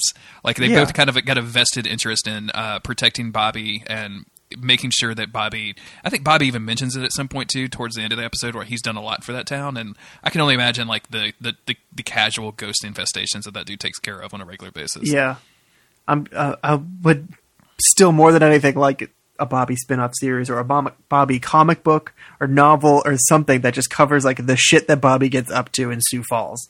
Uh, we get one episode out of it, and it's fucking gold. I want I, I want it to be from the perspective uh, of the person that he's having to fix, right? Like that old drunk Bobby that's Yeah, coming to t- yeah. coming in to, to fix your problem and like not having any idea. Like they they did that a little bit with Constantine for a few for a few issues of the comics that I really really enjoyed. Like having it just be some crazy figure that comes in and fixes a problem and then leaves, and you're like, well, they weren't particularly nice about it, but my ghost is gone, so I guess it's good. Yeah. There's not these uh these not these hunks showing up. It's just this old crazy dude. I'm so into that. Yeah, so uh, the FBI agent finds the the grave that they dug, which has been dug out, and the Okami body, luckily for Bobby, has disappeared. Um, unluckily for probably everybody else. This, um, Yeah. but but before that, I actually, I, I skipped a section. While the FBI agent and Jody Mills is is in his house, uh, the phone rings and it's Dean. And we get Yep. this. We haven't seen Dean in a good like ten or fifteen minutes now, and the the priest that they were going to get to bless the silver knife to kill the Lamia is now dead. In the background, the Lamia is just beating the shit out of Sam Winchester, and it's fantastic. And Dean is like yelling on the phone, like, "You've got to give me another way. Like, we're an emergency here." And like Bobby is having to say, like, "Well, then you're going to take the rosemary and thyme, and you're just gonna you're just gonna roast it." Trying to hide Yeah. the fact that he's describing how to kill a supernatural being on the phone from the FBI agent who's sitting in his living room. Yeah, yeah. It's it's so good. Such like just the the, the that they're able to pull so much comedy out of these is just uh, just a credit to everybody. I'm just going to give Jensen the credit on this one because it's it's unlike comedy that we've had. I mean, we've had plenty of comedy Supernatural, but it's a different brand of it here, and it's just so good. It's it's very very good. It's interesting to me that um, I, I didn't really think about this until just now, but uh, you know Jensen is directing an episode where he himself is not in it a whole lot, uh, which probably makes a lot of sense. I've never understood how like you direct yourself in a movie, but whatever. I'm, I'm not I'm not a famous director or actor, so Same. So yeah, this this whole thing is uh is cool because so he just says that you know the the Fed finds the hole in the backyard. He says you know what you never had a septic tank explode. Might want to watch where you step. It's pretty gross back here. But you know as we said, this means that the Okami is out. So he calls Rufus because he knows that the Okami will target uh, specific like it has, has a specific type that it likes to go after. It's kind of what what makes this thing unique. Um, and this one was basically going after single white females. Uh, and he realizes that his neighbor, uh, Marcy, I think that's her name, is just that. Um, I love the little conversation between him and Rufus where he's like, "Yeah, the Okami, it's it's not dead." And he's like, "Sure, it is." Bobby said, "Well, did you stab it what seven times with a bamboo knife blessed by a Shinto priest?" And he's like, five times. Pretty sure it was five." Bobby's like, "Well, obviously not, because Obviously, it's, not, dead." But I, I I love that as part of Rufus's thing of him just being so stubborn, being like, "No, I'm pretty sure I'm right, even though I'm clearly not." it's it, this is extremely good. Um, Mm-hmm. And of course, we we we know that there's a, a local single white female um, hanging around, and this is the Mm-hmm. you know Bobby's neighbor. So he has to go and like break into her house with a shotgun, which causes her all sorts of strife. And she's very concerned until they both look up at the ceiling and find this this weird Okami thing on the ceiling, and it attacks Bobby. And then there's a great big old fight going. Um, this is great. She the the chick is just screaming almost the entire time, which is something that kind of just I, I should find probably irritating, but actually just delights me to no end. Yeah, it's just like just horror camp almost. And unfortunately, you know, well, or maybe fortunately, Bobby takes the Okami outside and ends up shoving it through the wood chipper and just spraying blood all over himself, all over his neighbor. Uh, This I poor mean, woman. I love the idea that a wood chipper kind of trumps all the, the magic mumbo jumbo that they have to do. Like, no, he didn't stab it seven times with a bamboo knife blessed by a Shinto priest. However, you put something through a wood chipper, you're pretty much covered. Even uh, even when he's explaining this to Rufus later, and Rufus is like, "Oh yeah, I guess I guess wood chipper does trump that, huh?" So good. what a great what a great fucking episode. It, we, also, this um, as you might imagine, uh, cools down her her her her her interest in Bobby. He's like, "I can Yeah. I can still come over," and she's like, "No, I'm good. I'm okay. Yeah. thanks." so sad. So Poor sad. Bobby. Yeah. Um, Chris, at this point, when I was watching these episodes last night, I was like, okay, like that's that seems like it, that seems like the episode, right? Mm-hmm. and I was I had to pause it to do something, and I was like, wait a minute, there's just only 25 minutes into it. Like we, we've got a Yeah. whole other episode left. So much happens between It's- here. It's so there's a lot of it, man. Uh, And it's all good. Normally when this this much happening in an episode, not all of it's great, but I'm I'm here for all of it.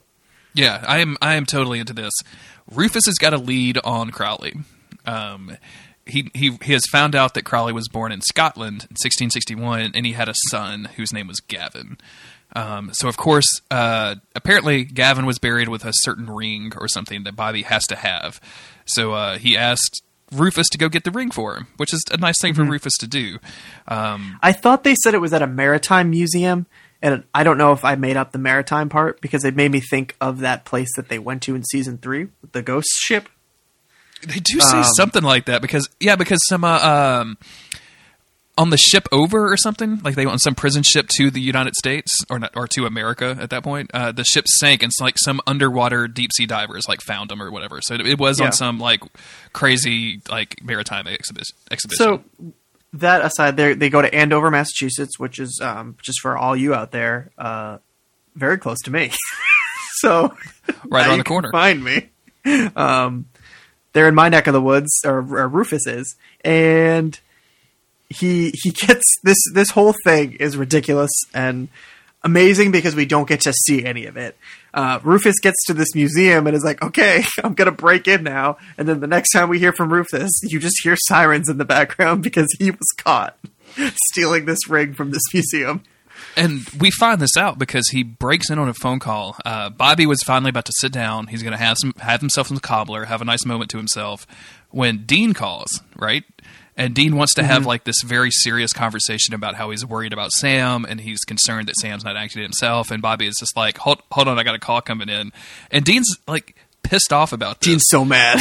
He's so angry to be put on hold, and at, on the other line is Rufus with you know chased by cops, and Bobby says, "Whatever you do, don't swallow the ring." He goes, "Swallow the ring, got it!" And immediately swallows the ring. And then you just hear in the in the background it cutting off as he's like, "No, wait, no!" just yelling at the cops, till- and he just gets arrested. There's lots of, and we're going to get into it here in a bit too. There's lots of uh, like stuff that they're doing through uh, like phone like voices or something, uh, or like they're they're they're doing good sound work. Let me rephrase that. They're doing some really excellent sound Yeah. work in this. uh, Bobby goes back to Dean and basically demands that he get Sam on the line, puts him on speakerphone, and then just starts. It proceeds to just yell at these two boys and It's just run them down. I love this. Because after seeing everything that Bobby did this episode, you, I we are I think everybody is firmly in Bobby's camp on this one. They're like, "Damn it, guys!" I mean, Dean is a little bit extra rude in this episode, I think, to get the point across. Um, yeah, but still, it's like they never they, they'll say, "Hey, thanks, Bobby," but that's kind of it. We never see, you know, obviously everything he goes through. Um, but yeah, Dean being like, you know, I'm pouring my heart out here, and you got something better to do. I'm sorry, and Bobby's like, uh, put your brother on the phone. We got some shit to talk about, and it's incredible. It's like you call me for whatever you need. I love you like my my sons, but. Uh, and then just just lays into him, and I can't do it justice. But man, oh man, is it good! And they being being the good boys that they are, they're like, okay, you're right, we're sorry. Um, and I think they say, you know, they want to help Bobby with whatever it is that he needs. They're there for him. All he all he's got to do is ask, which of course it's easy to say in the moment, but you know, they I think both of them, especially Dean, who's been out of everybody dealing with so much just crazy shit. You know, his soul isn't on the line, but he's still dealing with a whole lot of stuff it seems like they almost forgot that Bobby sold his soul. like they took that for granted. And now Yeah, it's, it's- them all slowing down, taking a moment to, to help out their friend. it's it, it is like Dean calling Bobby selfish is it, on the phone is just one of the like I, I was like Dean, please, like you, and I know Dean, I know just just like you, just like you just said, like they were doing it to drive the point home. Like I don't think that Dean is actually that mean or Yeah. that totally disinterested. Uh, but I think it's an easy way to illustrate the fact that he has totally forgotten that, like you just said, like Bobby has he that Dean has forgotten exactly what Bobby has done for these boys. It's also um, like a pretty little clever way to sort of reinforce the ongoing thing of something's wrong with Sam. Uh, mm-hmm. Because he's not in the episode, but they don't let you forget about it. They the episode isn't about the monsters or about Sam and Dean. It's about Bobby, but they still are able to remind us of most of what's been going on, which is that's good. Like that is it. That is solid writing right there. Agreed. Uh, but he finally says, you know, I I need your help. Like in case you haven't forgotten, uh, in case you've forgotten, Crowley has my soul, and he's not giving it back. And I I need you, boy. And of course, the boys being the boys, of course we're going to help you. No, you, you know, all you have to do is call it up and ask. And that's a point that I like that's made because immediately after this, we see a scene with Bobby and and Jody Mills where he says that he goes, "I'm trying Yeah. out this whole new thing where I'm asking for help." So I think Bobby was definitely in the right of saying like you can't call me selfish after all of these things that I've done for you. Right. But also Dean is in the right of like, hey dude, we can't help you if you don't straight up tell us what's going on or ask. Like you just Right. we can't do anything. So I think that's a really nice like that's a that's a good I don't know what who, which writer which of the two writers did that, but that's that's a fun moment between those two. just the fact that this episode works on so many levels and it, it doesn't need to. It could have just been a, like a goofy like Bobby uh, hijinks episode where he's going to get Rufus out of trouble because that's kind of seems like the a plot of this. It's just like you know his current situation or or dealing with the stuff with Crowley. They didn't need any of these extra layers, but that's what makes it so good. And um, I think it's it's safe to say this is in in my top ten of favorite episodes. Um, I, you mentioned that earlier, and I don't know why we haven't been like keeping a list. like the all my with obsession with spreadsheets, like we could just be like, d- is it above or, or below like whatever episode, right? Like, and just go with it, like that old, uh, like that GameSpot thing that was going around, or that Game F- uh, GameFAQs thing that was going around, where you would choose two between the two games, it would make a top 100 list for you. Uh, anyway, um, so he so Bobby goes to ask Jody if he, she can get uh, Rufus out because obviously Rufus has this ring and we still need that to go do some wizard Yeah, shit with needs it. to be extradited from uh, Massachusetts to wherever the hell that Bobby lives. I always forget. uh, Washington, right? Or no? He's in the Midwest somewhere, right? Where is Sioux Falls? You know what? Let's find the frick out. Probably Kansas. Let's just say Kansas. Yeah, yeah, probably Kansas. But um, she she basically tells him no. Jody says like I, I, there's only so much I can do for you without sacrificing my entire career. You know I'm, I'm trying to help you, like I'm doing the best I can, but like there's just no way I can do this. And then immediately in the scene following, it's later that night, and she shows up at the door with Rufus, who is just Yep. t- like completely happy to be out. He's like, yeah, I'm Yeah. here, woo! He's just having a good time. They're in uh, they're in South Dakota. So That's that's uh, that's quite that's quite the trick. Yeah. So That's yeah, he uh, she, she she pulls basically every favor and puts out a few, as she says in between. Like it's going to cost her basically everything, and her reputation is going to be on the line. But she's going to do it, and this is where kind of where Bobby pulls the thing. Like there's a lot that I've done for this town. Some you know about, some you don't, and I just need you to do this. And I think Jody is a good person, and she understands the value of of what Bobby really does, and she is willing to to stick her neck out. It's not even like a personal bond. I think for Jody, it's the sense of doing what's right, and you know maybe busting somebody out of jail isn't always the right thing to do, but in this situation, she knows she's she's helping out a guy who literally fights evil. So that's like a pretty good move. Um, Got to give it to Jody on this one. But yeah, she manages to get Rufus there, and she's like, "All right, you have like thirty minutes, and then I'm you know calling in the escape." So if I lose my job over this, you're in big trouble, Bobby. But here you go. And uh, Rufus has gotten the ring out. We're not going to go into a lot of details on that. Yeah. It looks. Bobby immediately says, "Let's boil some water." Yeah, let's And, go uh, boil let's- some water. then it's wizard time, Chris. And Then man, I'm so glad time. that I'm so glad that you called this out way way back in um, the first time I think that the boys like had to buy a Ouija board or some shit, and they did it on like a or they SpongeBob, SpongeBob placemat, yeah. wizard mat or whatever. Uh, like they just do so much magic, and like he's he's like chanting and using all this stuff. The ring like floats in midair, and sure enough, he summons Gavin, uh, and it's. you, you just see this dude show up. He's just a ghost, right? Like we see Yeah. like the the cold breath thing coming from Bobby, and then he just shows up. There's no conversation. We go to a commercial break, come back, and now Bobby is summoning Crowley. So Mm-hmm. uh, the, the obvious thing that you think here is that Bobby is summoning Gavin in order to like have a hostage thing with Crowley and say, "Well, like I'll give you your son back as long as you give me my soul back." yeah. Well, that's certainly what Crowley says is happening. Absolutely. And I like that it's absolutely not that, right? Like Crowley Yeah. pretends for a minute to be concerned about his son, but then just like, I hate the little bastard. Like I don't know what I, you know. I'm not gonna I'm not gonna do anything for him. You can do whatever you want to with him. but we I, I, even I was fooled. I was like, "Wow, Bobby, why would you think that would work?" Um, but yes, sure enough, that's that's not at all what he was after. He he was getting some info on uh, on old Crowley from his son, um, and the info that he got is that Crowley made a deal a long, long time ago um, for what an extra three inches below the belt. Hey, he's just trying he to get to double digits, Chris. He's just I trying to get to double digits. that Crowley. Okay, so that's that's what Crowley sold his soul for. Went to hell for it. That's incredible. That's so funny, um, and it's so very Crowley. Um, but also that he immediately comes back with that retort of just trying to hit double digits without missing a beat is very funny and very very Crowley. Um, but the whole thing that they've planned here and where Sam and Dean come up real big for Uncle Bobby here is that they flew to Scotland to this place that they located the remains of Crowley, Fergus, whatever his name was. Before he became Crowley, he was just this old Scotsman who sold his soul, and they are literally standing over his grave in Scotland. I don't know where they are on location here. Probably just a green screen in the background, but it looked. I was convinced. and that means that Dean got on a plane. which they have to cover, and they talk about later as Dean and Sam are Yeah. both squeezed in this v- extremely tiny European car with Yeah. you know the, the the steering wheel definitely on the wrong side. Where these boys get passports at? I, the, the logistics of this are a nightmare. Who let- I mean, maybe Castiel just zapped him over. Who knows?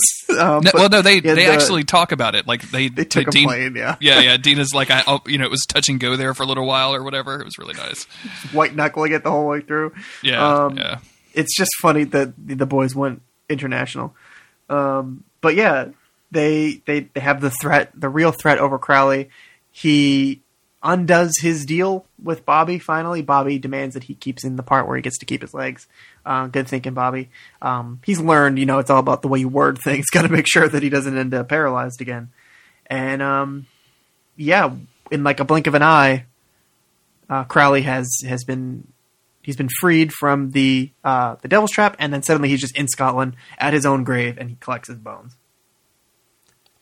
And weirdly, here Dean is like, we should probably kill this guy because Crowley, you know, he, he's, he's really become a thorn in our side. And Sam is like, no, a deal's a deal. What the fuck, Sam? Yeah, do you remember when Sam met Crowley for the first time and Crowley handed him the uh, the Colt And, and Sam Yeah. was like, "And where is Lucifer going to be?" He's like, "Oh, he's going to be here and here and here." He said, "Okay," and then immediately tried to shoot Crowley in the forehead. Mm-hmm, Where is that Sam? Yeah, what the heck, Sam? But I love that he's like, I don't need you to stand up for me, Moose. and then tells him to get bent, which Yeah. seems like a very 1600 Very Scottish good. insult to me. Very get good. bent, you, you great big moose. oh man, I just insulted somebody that- there. I'm sorry. it's hey, good for that's good. Um, and that kind of wraps it up. Then we get to you know our boys finally appreciating Bobby and all he does via phone call. Um, this is where we hear Dean white knuckling it all the way through through a couple of puke bags. He actually didn't drink for the ride. He stayed sober. which I don't believe at all. Not not in, not in the least. Um, but yeah, they they do try to apologize to Bobby, and he, you know, or no, excuse me, Bobby tries to apologize to them, and they they're like, no, no, no, you're right, you're right, you're right. It was all on us. It was all on us. And then uh, they get off the phone, and then Bobby sits down, and then he's about to eat some more uh, of that delicious cas- casserole, uh, Peach cobbler. Peach cobbler, and the phone rings, or one of his many FBI phones rings, and he's right back into work again, and that's Yep. where the episode ends. and it's like just a solid block for block all the way through. this is this is a fantastic episode. I uh, I, I really, d- you know, Jensen directing is, is really really great. I did, I'd never knew this before. I remember liking this episode, but I didn't. I wasn't really paying attention to who was writing or directing this episodes, unless you know on the Blu-rays there's a little featurette about uh, Jensen directing it. Might have I can see that. out. hmm Um, but like I unless the, unless Eric Kripke's name popped up, like I wasn't really paying attention to anybody. Like, Right, uh, right. So um, it was you know this this entire episode again showing us the boys in a different light coloring in the lines of of bobby as a character and like the stuff that he's going through more exposure to some of my favorite side characters like jody and uh rufus like this is just Mm-hmm. fucking 10 out of 10 for me Yeah, it's it's a home run, and it's it's just so cool that they they pulled this off. And my interest at the time was very much in figuring out what was going on with Sam, because it's I, I was still uh, uneasy about the whole situation. Dean has obviously started bringing it up more and more every episode, and you got to think, you know, we, it's been this is our second week of season six. But this would have been the fourth week of just this ongoing like anxiety about my favorite show and like being like, what is going on with this shit? Um, but this episode just delivers so strongly on on all fronts that I was able to completely forget about anything else. And if you, I know there's a few people I think who who listen to this podcast who don't actually watch Supernatural, uh, but if you have the time, this episode is hundred percent worth watching, even if you don't watch any of the other episodes. yeah there, there's you know i'm not going to say that with everyone i know people listen to it and they don't maybe they've already seen the show so they're not going back and rewatching it or maybe they just want to listen to us talk about it for some reason i can totally respect that like there's a lot of time investment involved in a 20 something hour um, tv show per season and we're on the sixth one of those so that's a huge time commitment uh, so I, I, I would definitely say like go go seek this one out. I think it's it's worthwhile. Uh, I, and again, I just I just I love getting to know these side characters a little bit of the you know filling in the universe. Like we Yep. the the the core mystery of like what is going on with Sam and you know where where, where did all these Campbells come from? That seems really weird. Uh, like it, just being able to set that aside for a little bit and kind of focus on something else is, is really great. Um, Chris, Chris, can I hit you with two pieces of trivia from the from the Supernatural Wikipedia? Oh, lay it on me. Um, one is extremely interesting, and the second one is less interesting. Do, do you have a preference? Would you hear first? Um, less interesting first. Let's build up to it. Less interesting at first is uh, the fact that it was a Lamia and that she referenced "Drag Me to Hell" is significant because that was the primary villain in "Drag Me to Hell," which I've seen "Drag Me to Hell" and I did not remember that. So. Good on you, Sam Raimi or whoever whoever it was. And uh, the most interesting one is that this episode's title, which you might remember as "Weekend at Bobby's," is a reference to the movie title "Weekend at Bernie's." Okay then. Excellent. I love. I love the. extremely interesting.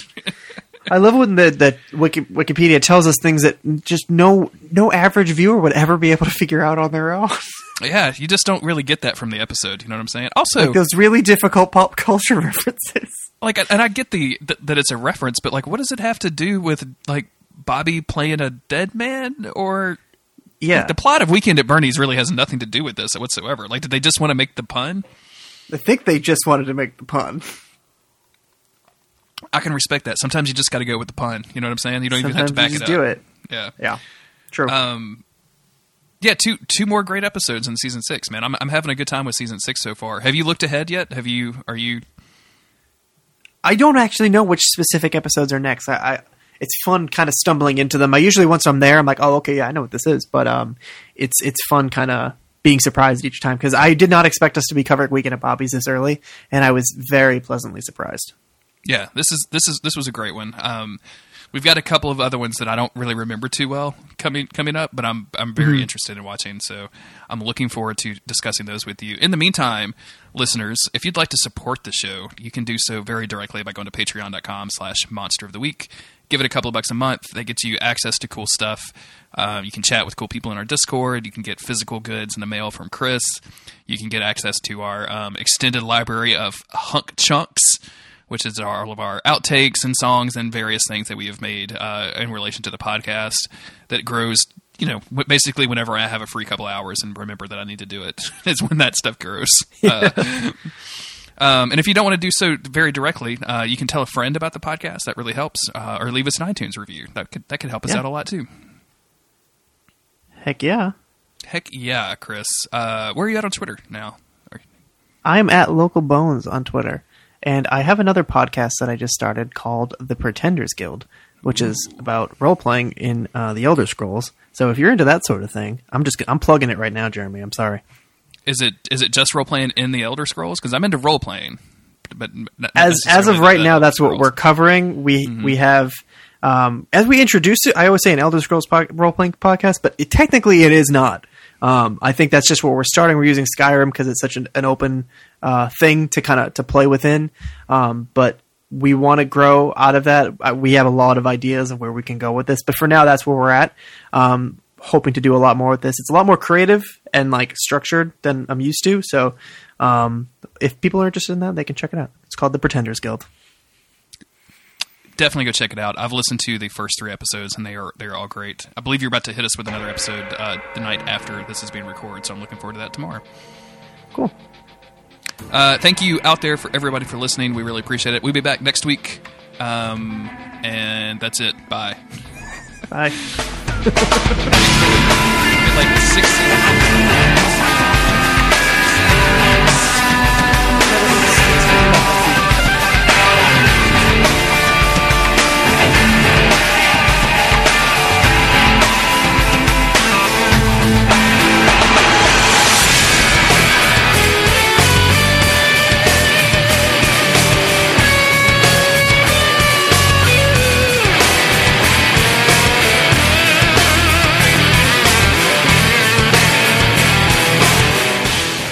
Um, anyway, At the start of the episode, Sam pays off a hooker. This represents a large step from season four, episode one.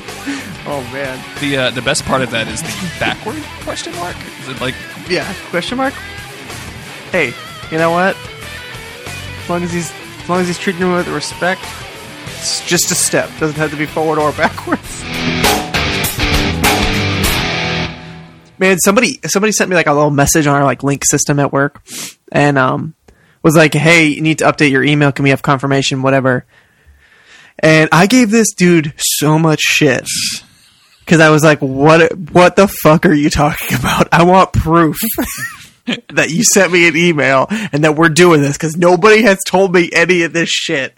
And my name is very similar to my boss's name, so people will constantly try to talk to me as if I'm my boss. I'm like, uh, uh no, not me. Um, so I just sort of assumed that that was what this was, and then he just sent me an email and he was like, "Hey, Chris, need you to uh, just confirm this. We're updating everybody's email." And I'm like, "Yo, my bad, dude. Um, I got re- I got really in your face about this. this is totally legit. You totally just need to update my email. My bad. I'm over here accusing you of lies." Are you uh are you using your little Wi-Fi thing? I'm not. I- Do I have terrible? Uh, Yeah, you Terrible were- Wi-Fi? You were glitching all over the place. but that was a funny story. It was a really good story. I, I caught the end. it Damn was it. Okay. some of, the, some of the middle got messed up. Let's give it a couple more minutes, and if it gets shitty, then I'll I'll uh, or if it doesn't get any better, I just turned the your, Wi-Fi uh, off on my phone. What does your connection info look like? Oh, it's only at three bars. What the frick? Is it? Are you in the green or are you? There's another. There's another um, Wi-Fi signal that's open, and it looks like it's made up. Maybe somebody is just like hacking into my computer because that seems. I get a lot of warning messages about some bad, some malware that I might have on here, but it's just I don't have time to think about that. Yeah, you were. You're glitching all over the place, my friend. Damn it! I'm saying so many funny stories. I can't wait to listen back on what, the, uh, the, what these actually sound like when I'm editing. Whoa, whoa, Whoa, man! What are you doing, man? whatever, dude. Hopefully, my connection gets better now, dude. After that, I'm going to Lafayette and spending a bunch of money on tile and toilets and to make sure that he has all the material he needs to start on December 4th. And after that, it's just going to be like a long string of logistics of like, okay, so we need to move everything out of the kitchen so that you can put floors down, and then that has to like not be stepped on for 24 hours.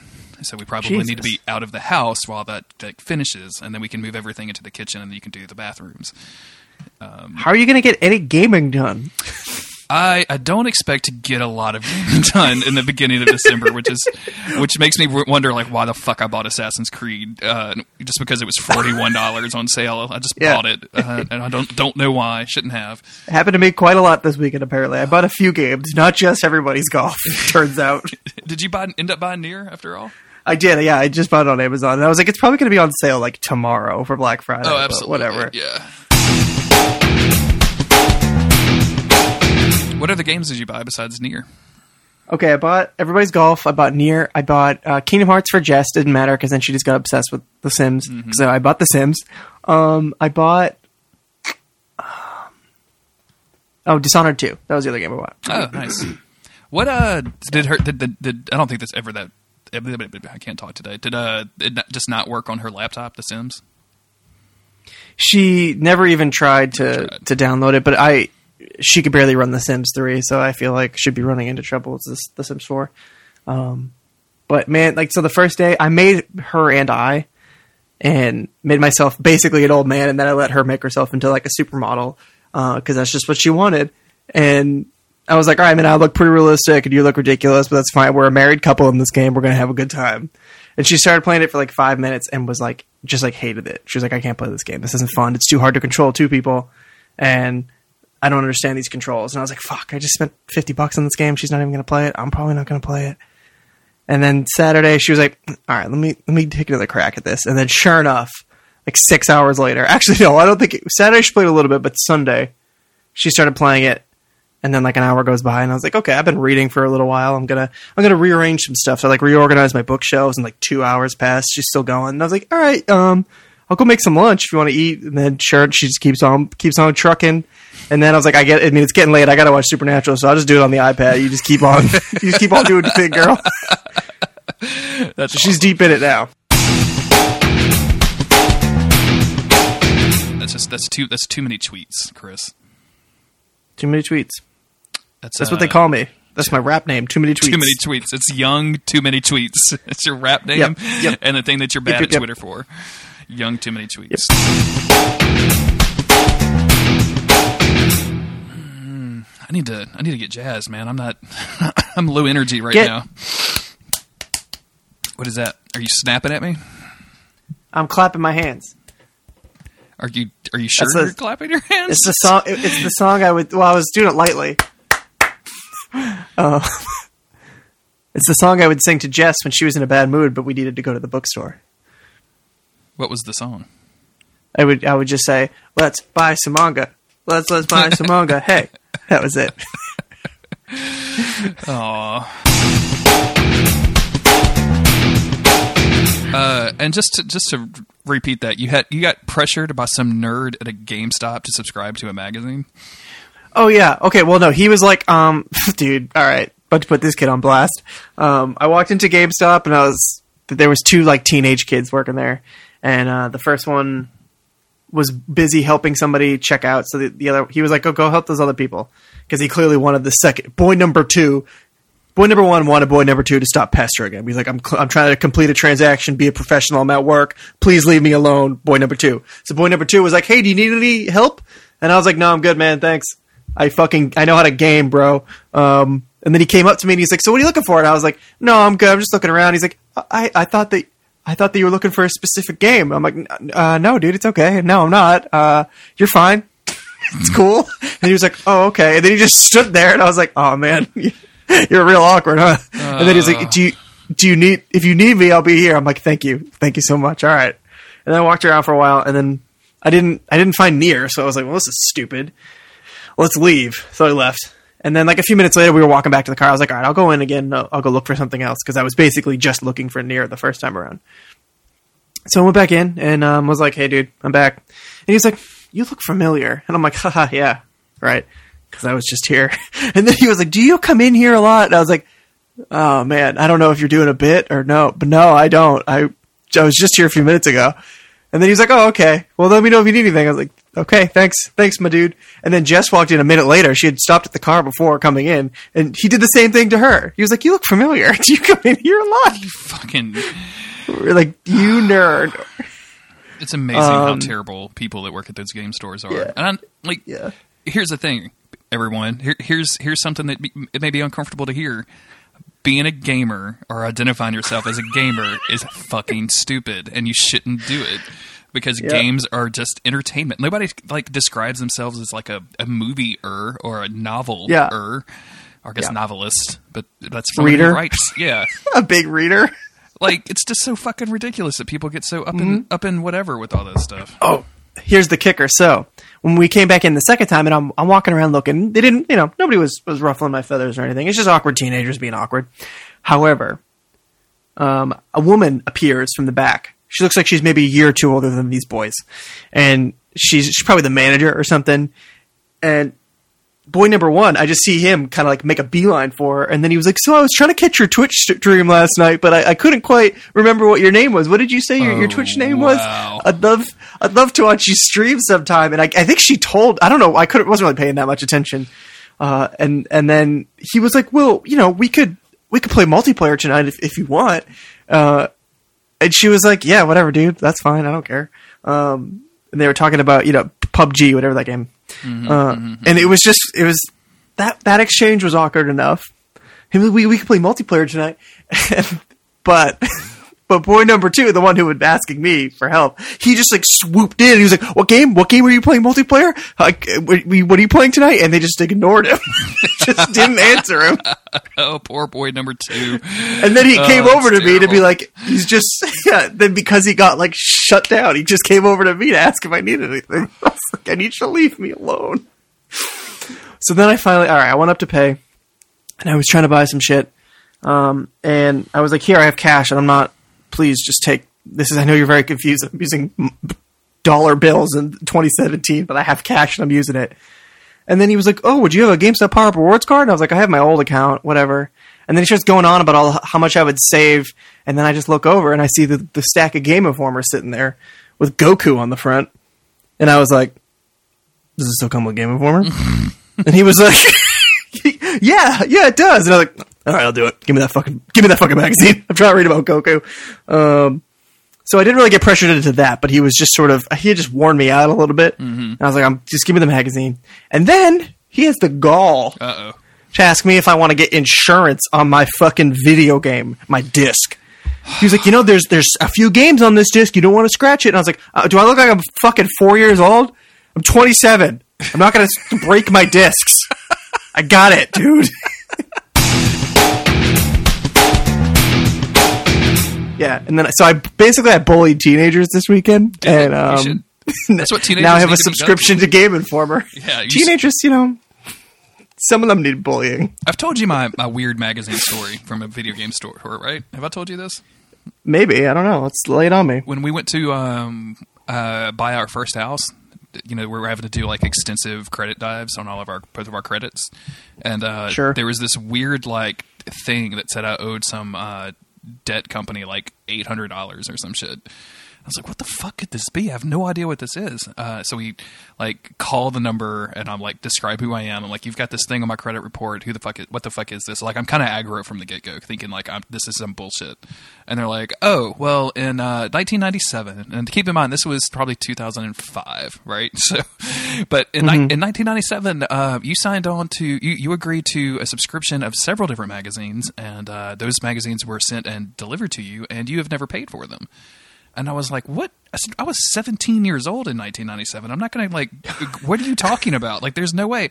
Oh, uh, sir, please, please hold for one second. And I hear like click, like some keyboard taps, and I said, "Okay, sir, uh, if you can just listen to this, please." And it's she presses a button, and it's literally 17 year old Jeremy on the phone with somebody that was calling a soliciting magazines, just saying like, "Yeah, send me all the fucking magazines. I love them. Yeah, yeah, sure, I'll subscribe." they fucking recorded me, and they were like, is, "Are you saying that this is not you, sir?" And I'm like, "Uh, I guess that is totally me." Oh my god. I said, "Is there any way that you could take like less than eight hundred dollars to, get this off my record?" Oh yeah, we're authorized to immediately t- uh, cut that in half for you, sir. And I'm like, "Okay, thank you." Oh, yeah, so that's brutal. Oh man, it was. I mean, when they brought like this fucking squeaky voice Jay on the phone, I was like, "Oh God, why?" I just wanted it to end immediately. Like that was way before I'd ever even thought about doing a podcast. Right? I was not used to hearing my own voice Yeah. in the wild. so you just all of a sudden confronted with yourself and like, like number one, the agony of hearing like, "Oh my God, I am. Subst- why did I say yes? This is the dumbest idea." And then also just how terrible your voice is, and then also like it was, you know, almost ten years bef- before the phone. Oh, it was so bad. That's that's hard. That's some serious shit. They fucking how, got how have me. you never told me this? They got me, Chris. They fucking got me. That's uh, a big old fashioned gotcha. Did you even get the magazines? I mean, like, so I worked at Babbage's at the time, uh, which I don't know if you guys had those up there. Babbage's was like a precursor to GameStop's or whatever. Right, right. Um, and so like I just had a bunch of gaming magazines at all times. Like I, we would just take the shit home. Like oh, like the you know the new magazines came in, all the employees get one and walk out the door with it. so like I I don't remember getting any magazines, but like we were and technically we were allowed to take magazines home, but they had to be last month this year, and you had to tear the cover off. off so I guess you couldn't resell them or something.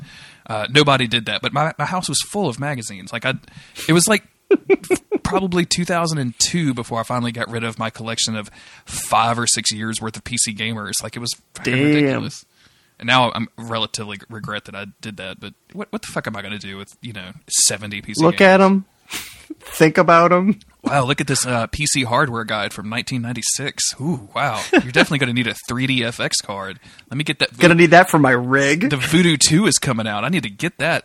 It supports trilinear color filtering or some garbage bullshit. Sounds like magic to me. It's all magic. Just like this podcast is Let's- magic when we actually Let's do do, a podcast. Let's do it. I'm Jeremy Greer. Wait. Oh. Wait, no. Wait. I need your notes. It's been a while since you've had to do a road so far, Chris. Did we do a road so far. in season six, episode one? I don't think we did. I hmm. Hmm. I don't know.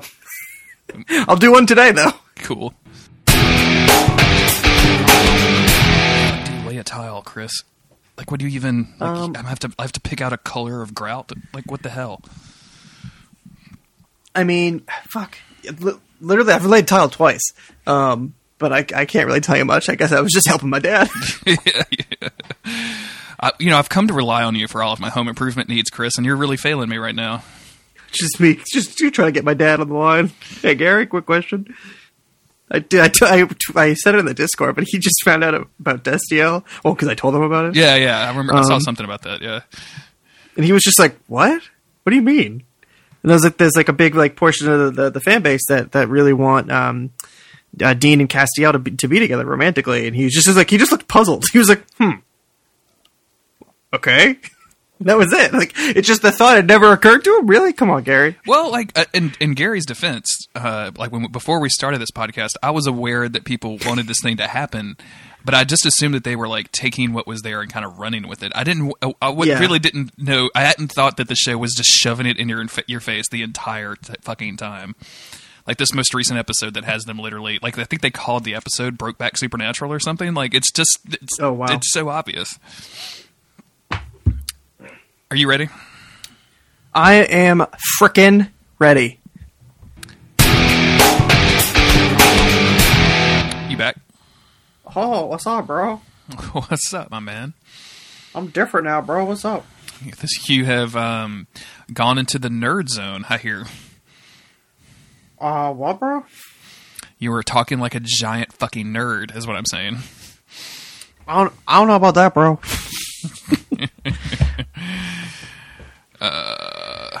hey, you're gonna hear me uh, making a lot of groaning noises. Don't be alarmed. It was just me stretching. Chris, you're 27 years old. What could possibly be wrong with you? I'm um, I got a like a bad posture. I'm just hunched all the time, and I don't stretch enough. So you know, just you know, a lot of that. I'm so excited for you to play Nier. Same. Did you play the first one? I don't remember. Yeah, but I never finished it. That's why I didn't. That's why I didn't play this one. Do I need to finish the first one? No, not at all. Like I get the idea. I know. I, I mean, I listened to a Kid and Rinse podcast on it once. That's all you need to know. Um, Nier Story is one of those things that I feel like is like it's fun to talk about and to like try to get into the lore or whatever and try to like f- p- you know tease out all of these different things that Taro wants to do. But at the end of the day, like it's just what you experience in the game, and I think it's still extremely Right. emotional and powerful, even if you don't factor in the weird. Um, you know, manga or the, the live action performance thereof that's just completely canonical to the Oh story of this game. So, Oh my god. What about Drakengard or Drakengard? Aren't those games technically part of the canon? Yeah, the uh, the the um, bad ending for Drakengard three is basically what leads into the Nier universe. For, is, What the fuck? From my understanding, um, there's actually a video that uh, Co turned to me onto. The Super Bunny Hop did a not super. Is it Super Bunny Hop? Yeah, I know that guy. No, it's a girl that. Um, who is the the chick that she? It was something. I'm not gonna be able to remember who. I feel is. like I know who you're talking about. She does a lot of like JRPG videos and stuff. Yeah, but she did like a uh, like a full thing, and, uh, And it is something bunny, something. Uh, yeah, I, I vaguely know what you're talking about. Yeah, I'm just gonna type in bunny Nier and see if. Let's get some weird shit back. Oh no, there's a giant bunny statue. I forgot about that. Never mind. That's not gonna work. Anyway, um, she does a video and that she goes into like she starts with Drakengard, which I'd never seen any of that stuff. I'd never played that game. Um, even people that I I I know and trust that I know aren't like trying to troll me or just trying to make shit up are like, yeah, that game is actively hostile to the player. Like you're not, it, it does not want you to play it. I'm like, oh, okay, that's weird. Okay. Yeah, I heard that that game wasn't very good. I only played the first one back on PS2, and it was like, oh, it has a dragon in it. Cool. You know, that was Sure. a selling point for me. Yeah, yeah. So simpler times. dragon equals purchase, and then you got Yeah. burned on those, all those uh, shitty dragon games. Right? is that what happened? yep, that's what it was. All right. Honestly, Dragons and Dark Souls, some of my favorite shit ever. Still, Oh yeah, absolutely. I think that Dark Souls has cool, cool dragons. I don't think that the fights really work completely mechanically for no, me, but the uh, dragon on the bridge in Undead Burg is like, it's just cool. It's fucking scary and it's cool. Did you know that um, if you if you go through like a, a, a wide like a, you have to go through a lot of effort to do it, but you can go through and uh, make it so that you enter that area for the first time from behind it, and, and it still does the same animation or whatever, but you get to see the see it from the other side. Oh, cool. I remember the first time that I saw the thing fly away, I was like slack jawed. I could not Me too. believe like I was just like what it can do. Like it wasn't it wasn't affecting me in any way. It wasn't when I was like shooting it or anything. It just I don't know what I did. Maybe the way I re- I can't remember. It was so long ago. It doesn't really matter what I did. But it flew away, and I was like, this game is fucking magical. It's full of so many secrets, and I love it. It's uh I got that same vibe when I played Dragon's Dogma recently. And I was just like walking from the main hub to like or the main city castle or whatever. to go do a quest, and a fucking griffin just came out of nowhere. And I thought the griffin was attacking me, and I realized very quickly after I was like started to defend myself that no, the griffin was just like going to get a cow. Like the griffin was just fucking hungry. Oh, shit. And all of my like pawns and and myself included were like, oh, I got to go fuck that griffin up. And the griffin was like, "Fuck y'all, I'm out. Here's a bunch of fire or lightning or whatever it cast," and like took its cow and just fucking left. Didn't even give me the opportunity to fight it. And I was like, "This is this is the best. I love this."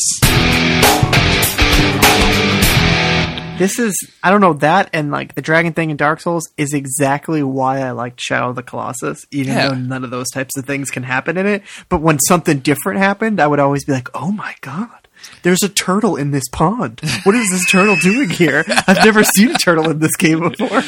Better go on to the GameFAQs forums and, and see what anybody has to say. Oh my god, that game inspired such a level of intensity and like curiosity in me that I've never. I, I don't. I don't Mm-hmm. think besides Dark Souls, uh, I don't think I've ever really got again. Uh, it's you know do, trying to figure out like all of the horse tricks that you can do. Like oh, I can stand on Oh, my yeah. horse and draw my bow, and I can jump up and grab an eagle, and I can fly for a while with this eagle or, or whatever. trying to do the eagle stuff, trying Oh to get up on top of like the f- forbidden tower, Yep, whatever the hell it's yep. called up there at the garden, um, which I did do eventually because of like the cheat, or not the cheat, but like the little glitch that you could rest up at that uh, top area. Mm-hmm.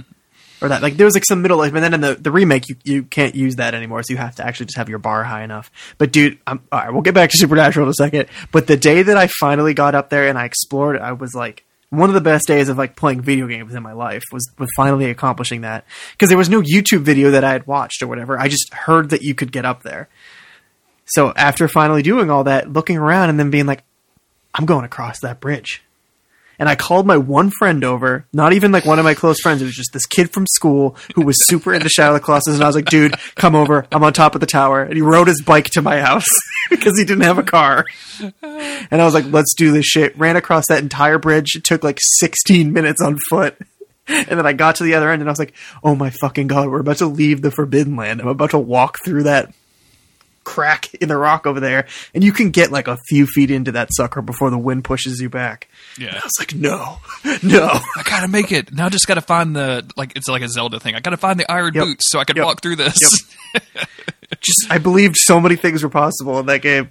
It was incredible. I'm telling you, man, you should you should go back and play that game um, in like New Game Plus or whatever, and unlock all of the weird items and stuff because it, it makes it into uh, like a weird arcade version. Like it does it, it takes away a lot of the atmosphere and stuff, but like throwing an exploding javelin at these dudes' heads and just having it like reel back is It's true. super fucking fun. You can get like a parachute, so you can just jump off the tallest thing that you can find and just float for a while, which the, is really the fun. parachute was the one thing on PS2 that I never got. I was never Yeah. able to beat one of the time attack things on hard, so I could not get that fucking parachute. Anyway, in the remake. next the, we're going to uh, be starting a goddamn Shadow of the Colossus Look, podcast. Monster of the Brief, man. I'll have to edit that part out, but like Shadow of the Colossus, let's do let's do five quick episodes, three bosses each, and then do a finale. Like I could do that. That would be incredible. Um, But I, it's please relax. yeah, too much, too too many ideas. uh, but man, I, I man that game, I, I I love it so much. Like it's just. That, that just from the moment we've talked about it so many times, like with the demo and everything, Mm-hmm. like that demo came out, and I just was like, I gotta go find this fucking demo. I have to. Did you climb the tower in the demo? Oh yeah, absolutely. I went Yeah, to the second I- I boss played area the demo after the fact. Yeah, you could you could break right, that. okay. Mm-hmm. You could break your PS2 pretty easily. It was a lot of fun. Oh, that shit was so good. Okay, I'm glad that, to know that we were doing the same thing at the same time in our lives without, yeah, yeah. without and, and watching it. Supernatural. Yeah. Yep. All right.